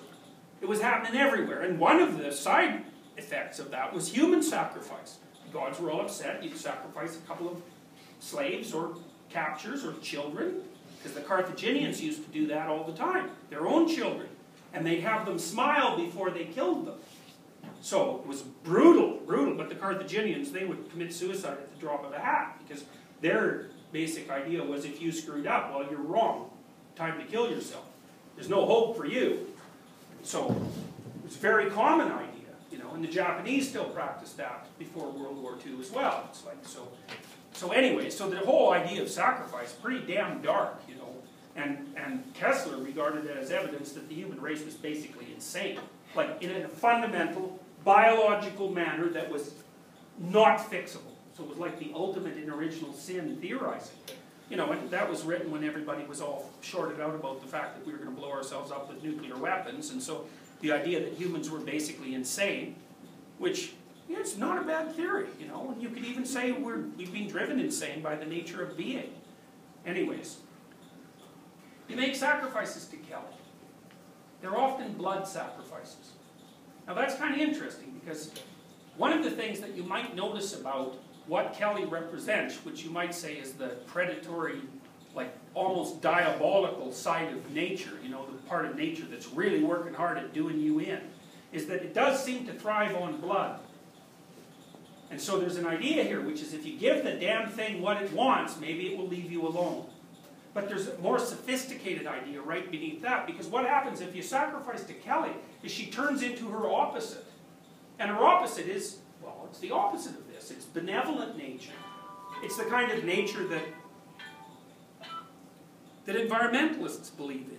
You know, it's like nature as French impressionist landscape. It's not uh-huh. mosqui- mosquitoes and guinea worms and cancer and crocodiles and gangrene. It's, you know, it's it's a sunny day in an old growth forest where, you know, Disney deer are bouncing around smiling at you. You know, and that's nature too, because nature is what gives. And if you use the, femin- the feminine symbolism, I mean, your mother is certainly someone who can be an absolutely horrific force, and that often happens to infants, but by the same token, she's the bearer of everything that pulls you into life. You know, and her, her contact with you, her physical contact, her ability to play with you, the fact that she looks at you, the fact that she feeds you directly from her body, it's like that's the whole opposite of Kali the destroyer. And they're both elements of the feminine. And part of the reason I think that It's the feminine per se that came to represent the destructive element of nature as well as the positive element, is that men experience women in many ways as the destructive element of the feminine. Because men are always being rejected by women. And women are nature. Because nature is what selects you to reproduce. And so the answer from most women to most men is, you're a nice enough guy, but there's no way your genes should propagate themselves into the future. You know, and that's as harsh a judgment as can possibly be rendered. If you watch Crumb, for example, which I would highly recommend because it's full of great mother symbolism, is he's he describes himself as someone who's so much of a loser, he's not even in the dominance hierarchy. You know, he's not at the bottom, he's outside, you know, so he describes himself as someone for, it was, especially him and his older brother, it was virtually impossible for them to even conceive of the idea that they might ask a girl in high school out. It wasn't that they would get refused, it was that it was inconceivable that they could even do it. That's where they were in the dominance hierarchy. So, of course, Crumb, and who has a mother to go with it, you know, all his females are like these extremely physically powerful, bird-headed goddesses, more or less, and he construes himself as this little warped thing that's, you know, sort of cowering at their feet. And it's deeply embedded in him. And no wonder, given his circumstances, it's no wonder. He actually did a remarkable job of, of developing himself in a, in, a, in a productive manner, I think, given what he had to go against. But anyways, the idea is you sacrifice to Kali and you bring forth its opposite. Now, it's, I was, once I thought, I thought I understood, I thought that I had come to understand the idea of sacrifice. I think I figured this out about 15 years ago. And it just blew, blew me over when I figured it out because it had always been viewed either as a kind of an epiphenomena or as something that's pathological. But it's not. It's the most remarkable, it's one of the most remarkable conceptual discoveries that the human race has ever made. Because what it meant was we started to figure out that if you gave something what it wanted, if you gave something something of value, then you could turn it into something that might be beneficial to you. So it's the it's it's the concomitant of delayed gratification. Because delayed gratification is a sacrifice. So you know the the, the marshmallow experiment, right? Mm-hmm. Okay, so you get these little kids and you torture them. You say, like, hey, hey, you like marshmallows? It's like, yeah, I know you do. Okay, so here's a bunch of them. Now, if you don't eat those marshmallows, you get to have more marshmallows. And so then you leave, and some of the kids eat the marshmallows, right? And you got to admit, those kids, there's something about them. They get the damn marshmallows.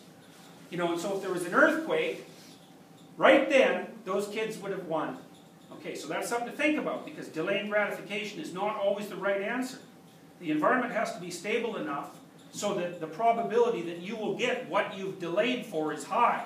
And so if you're living in sheer chaos, you're a fool to delayed gratification. It's like, eat the damn marshmallow now. So, so it's not like delayed gratification is the solution for everything. It's not. But sometimes it's the solution. So what do you do? You make a sacrifice now. And the idea is it will pay off in the future. So then you think about that in archetypal forms. It means that you forego something of value now. It's a sacrifice. You let go of it. And the deal is, if you let go of it, better things will happen to you in the future. And, you know, no other animal has figured that out. Well, squirrels maybe, you know, because they store nuts, but I don't really believe that they I think it's fundamentally an instinct. You know, you know what I mean? I don't think they've generalized from that idea. They do act it out, but I don't think they've generalized from it. They haven't turned it into a concept. And so the concept here is the world is constituted such that it has a tremendously destructive element. But if you can barter with that properly, then you can flip it over and the part of it that's positive will, will reveal itself. It's like, that's bloody brilliant. It's unbelievably brilliant. And there's even another element to it, because let's say that all, you all you've been getting from reality for a while is Kali. It's all spiders and snakes and fires and skull, you know, it's, and, and things that want to eat you. You might think, why is that? And one answer is, well, that's just what it's like. But then that's a problem, because that's not just what it's like. You know that the opposite is there, and you might say, well, where, where the hell is that? Like, why is it hiding its face from me? And one answer is, I, reality is, cannot be contended with. That's one answer. But that's like you're depressed and hopeless as soon as that happens. It's like you're done. Here's another answer. You might be doing something wrong. And then you might think, well, what would it mean to be doing something wrong?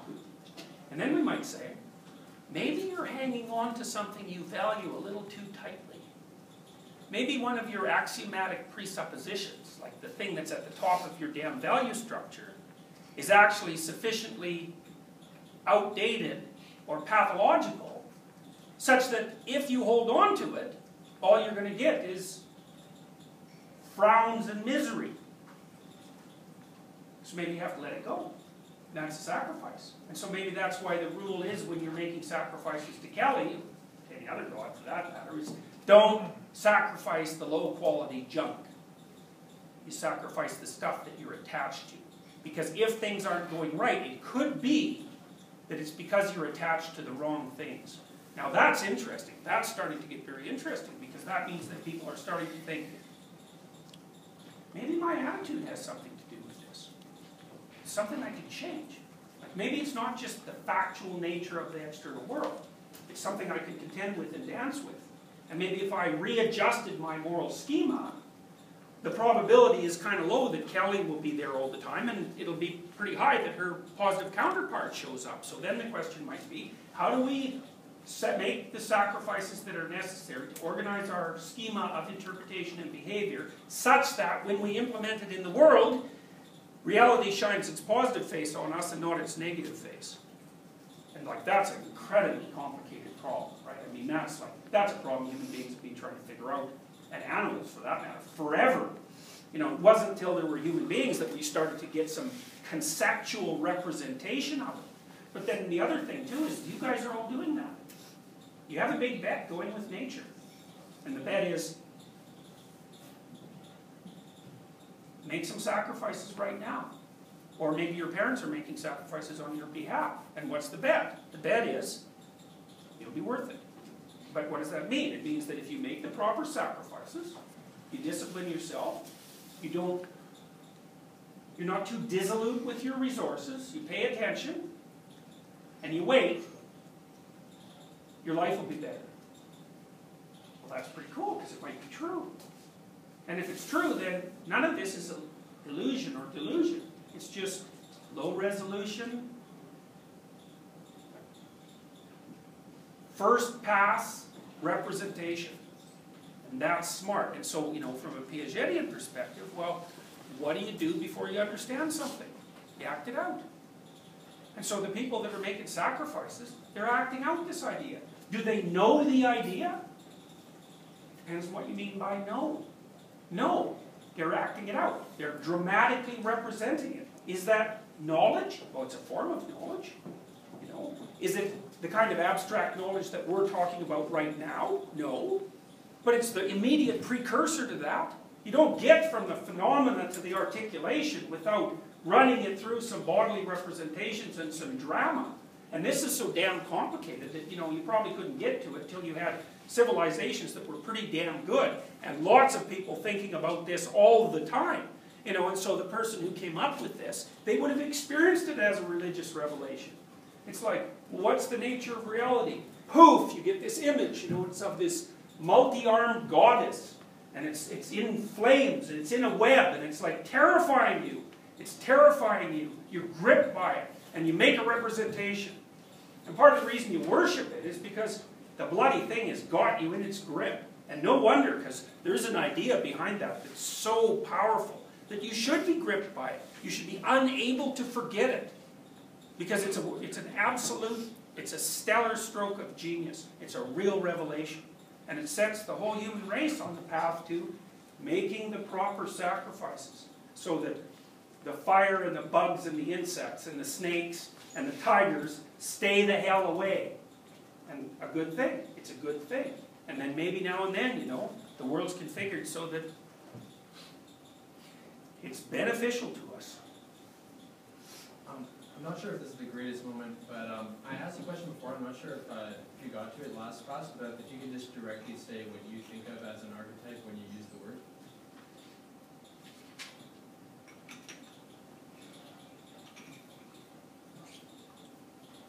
Well, that's a good, that's a good question. This is an archetype, but your behavioral reactions to that could also be archetypal. So I would say it's the expression of something that's at the foundation of knowledge. So it's like an innate axiom of representation and, and behavior.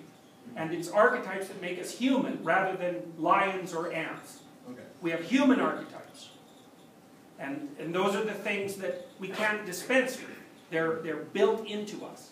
Like, well, jealousy would be an archetype, for example. It's an archetypal pattern. Um, hunger, thirst, all of these things that are common to everyone. But there are more, there are more conceptual archetypes too, like, like these. You know, it's a, it's a fuzzy word.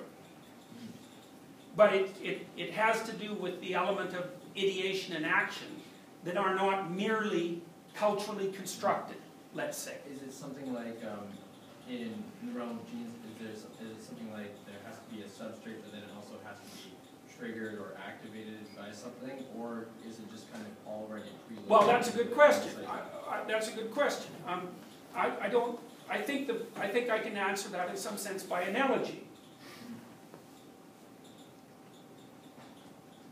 Children would not be able to learn language unless they had the archetype of language at hand. Right, does it have to be triggered?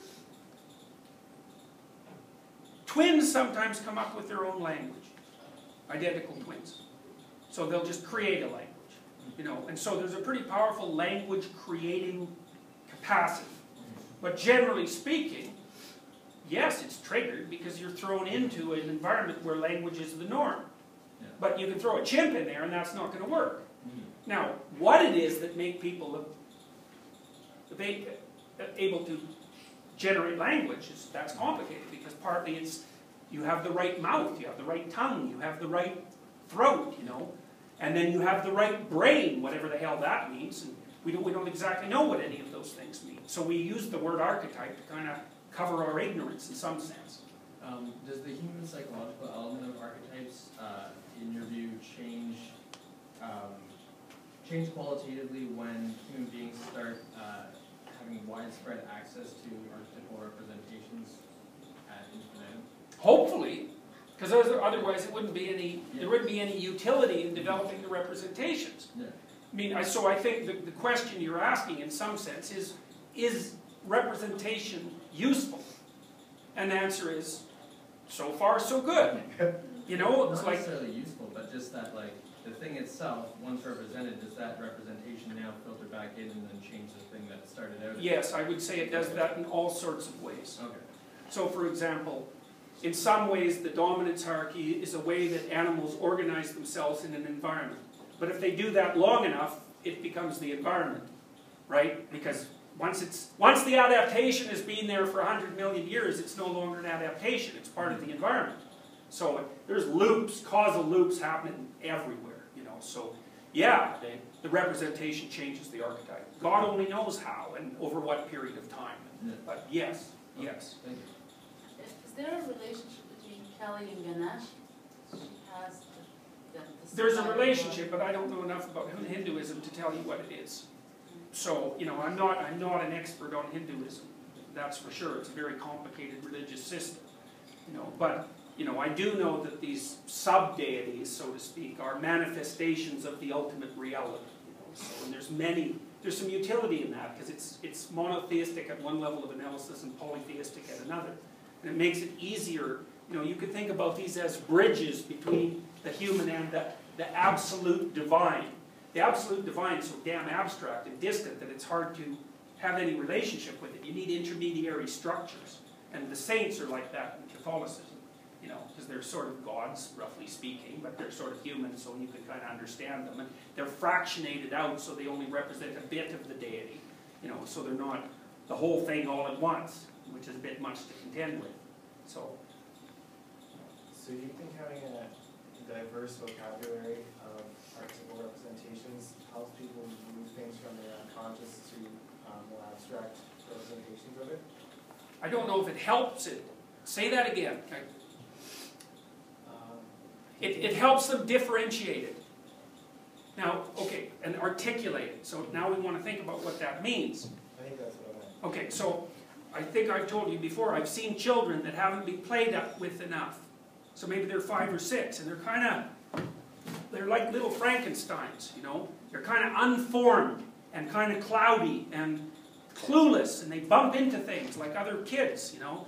And so they're, they're not articulated well, and so the other kids usually won't play with them because they're sort of at a three-year-old level of development when they should be at a six-year-old level of development. It just puts the other kids off.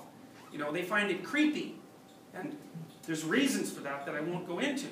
But those kids aren't differentiated, you know. They haven't got the extremely high level movements down. And so, as you articulate an archetype and it diversifies, you become more adapted to multiple places.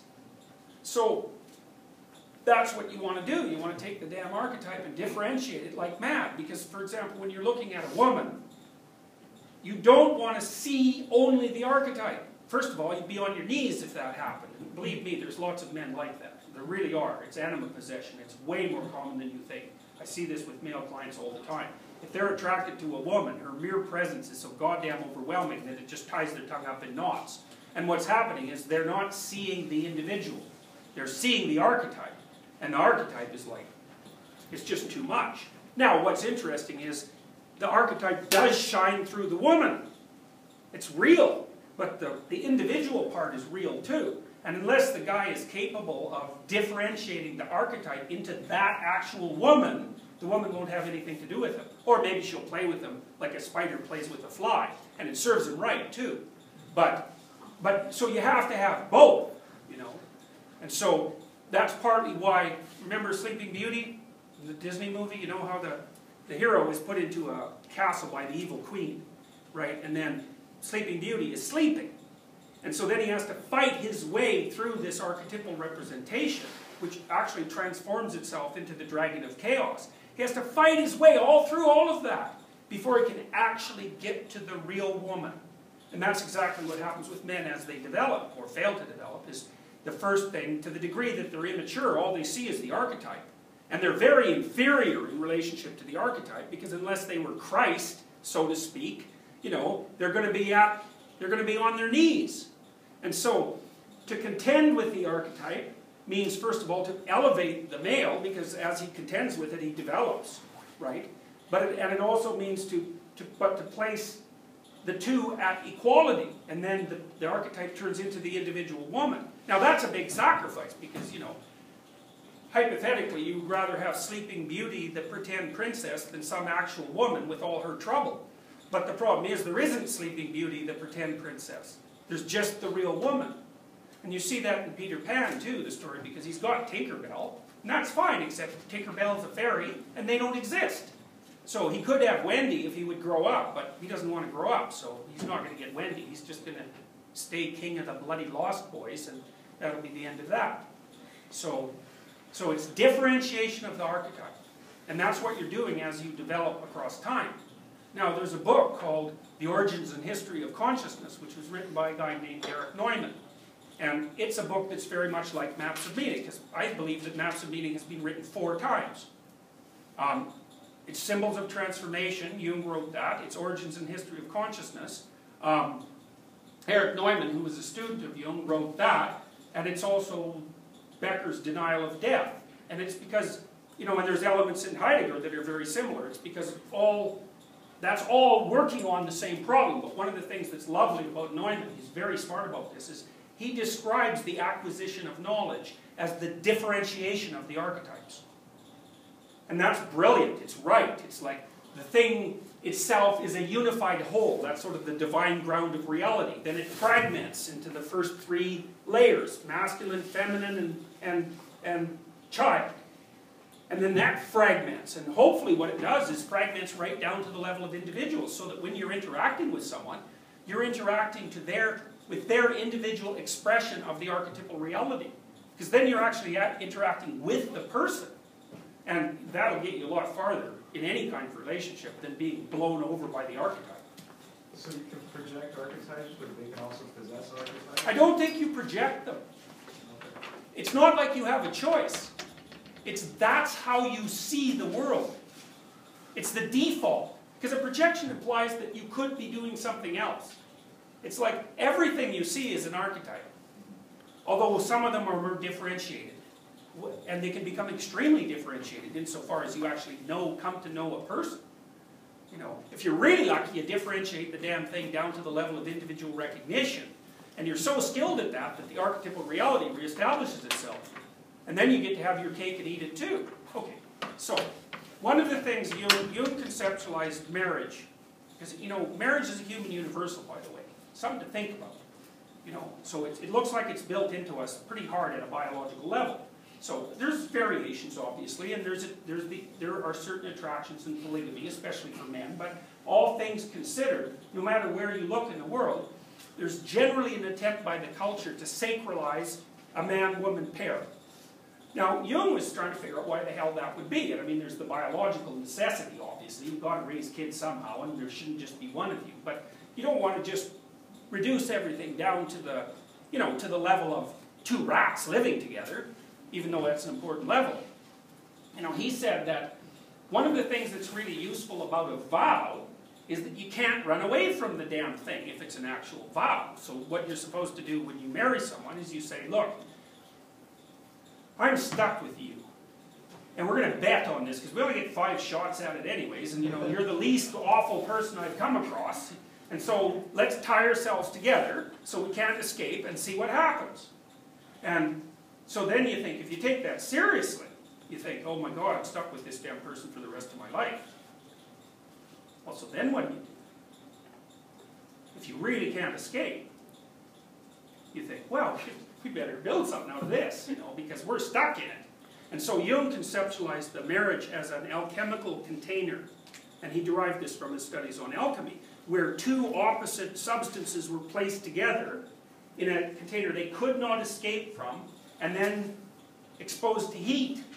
And the heat's the relationship, obviously, and all the emotions that the relationship generates. They're exposed to heat and they can't get out of the damn container. What happens? Well, there's a transmutation. And the transmutation is a consequence of the exchange of information.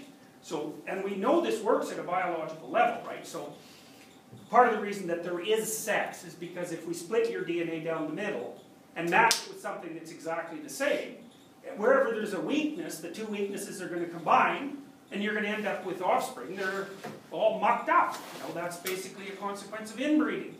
So what you want to do is you want to take your flawed genetic substance, which is, you know, 99.9% good, and someone else's flawed genetic substance, and snap them together, and hope like hell that the errors don't match up.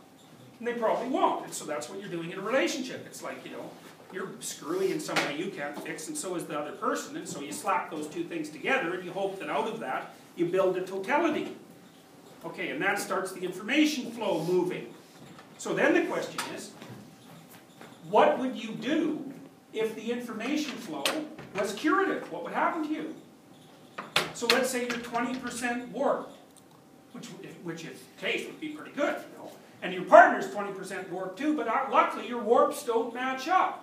What that means if you listen to each other over a long enough period of time, if you really communicated, then you wouldn't be warped anymore, and neither would the other person, and then you'd have the archetypal situation as well as the individual situation. Right? You see what I mean? Because you both have been elevated up to the point where you're not full of holes anymore. And you think, well, that's part of the purpose. Insofar as there's a psychological and spiritual function of marriage, that's it. And so you can, you can have freedom. You can say, well, this is a knot that we can untie. But the problem with that is you don't have to contend with the person then. You know, you don't, you don't have to take it seriously. You don't have to take it as if it's life and death. But the problem is, it is, it is life and death. It is. Maybe you can have another shot at it. I don't see why you think you'll do better the second time, because all the evidence suggests that you won't. The divorce rate's higher for second marriages. It's like, you know, the thing about being tied to someone who isn't you is that they're not you. They have something to tell you if you listen. And so then you start with the flawed individual, and if you bang yourself against each other enough, what you hope is that you both develop and you shed your excess baggage along the way. And that can happen, you know? It's a good thing if it happens. You live longer, you have a better life, it's a better situation for your children. It's like everybody wins in that situation. Okay, let's, you're all getting um, restless. So let's stop and come back, in come back in ten minutes.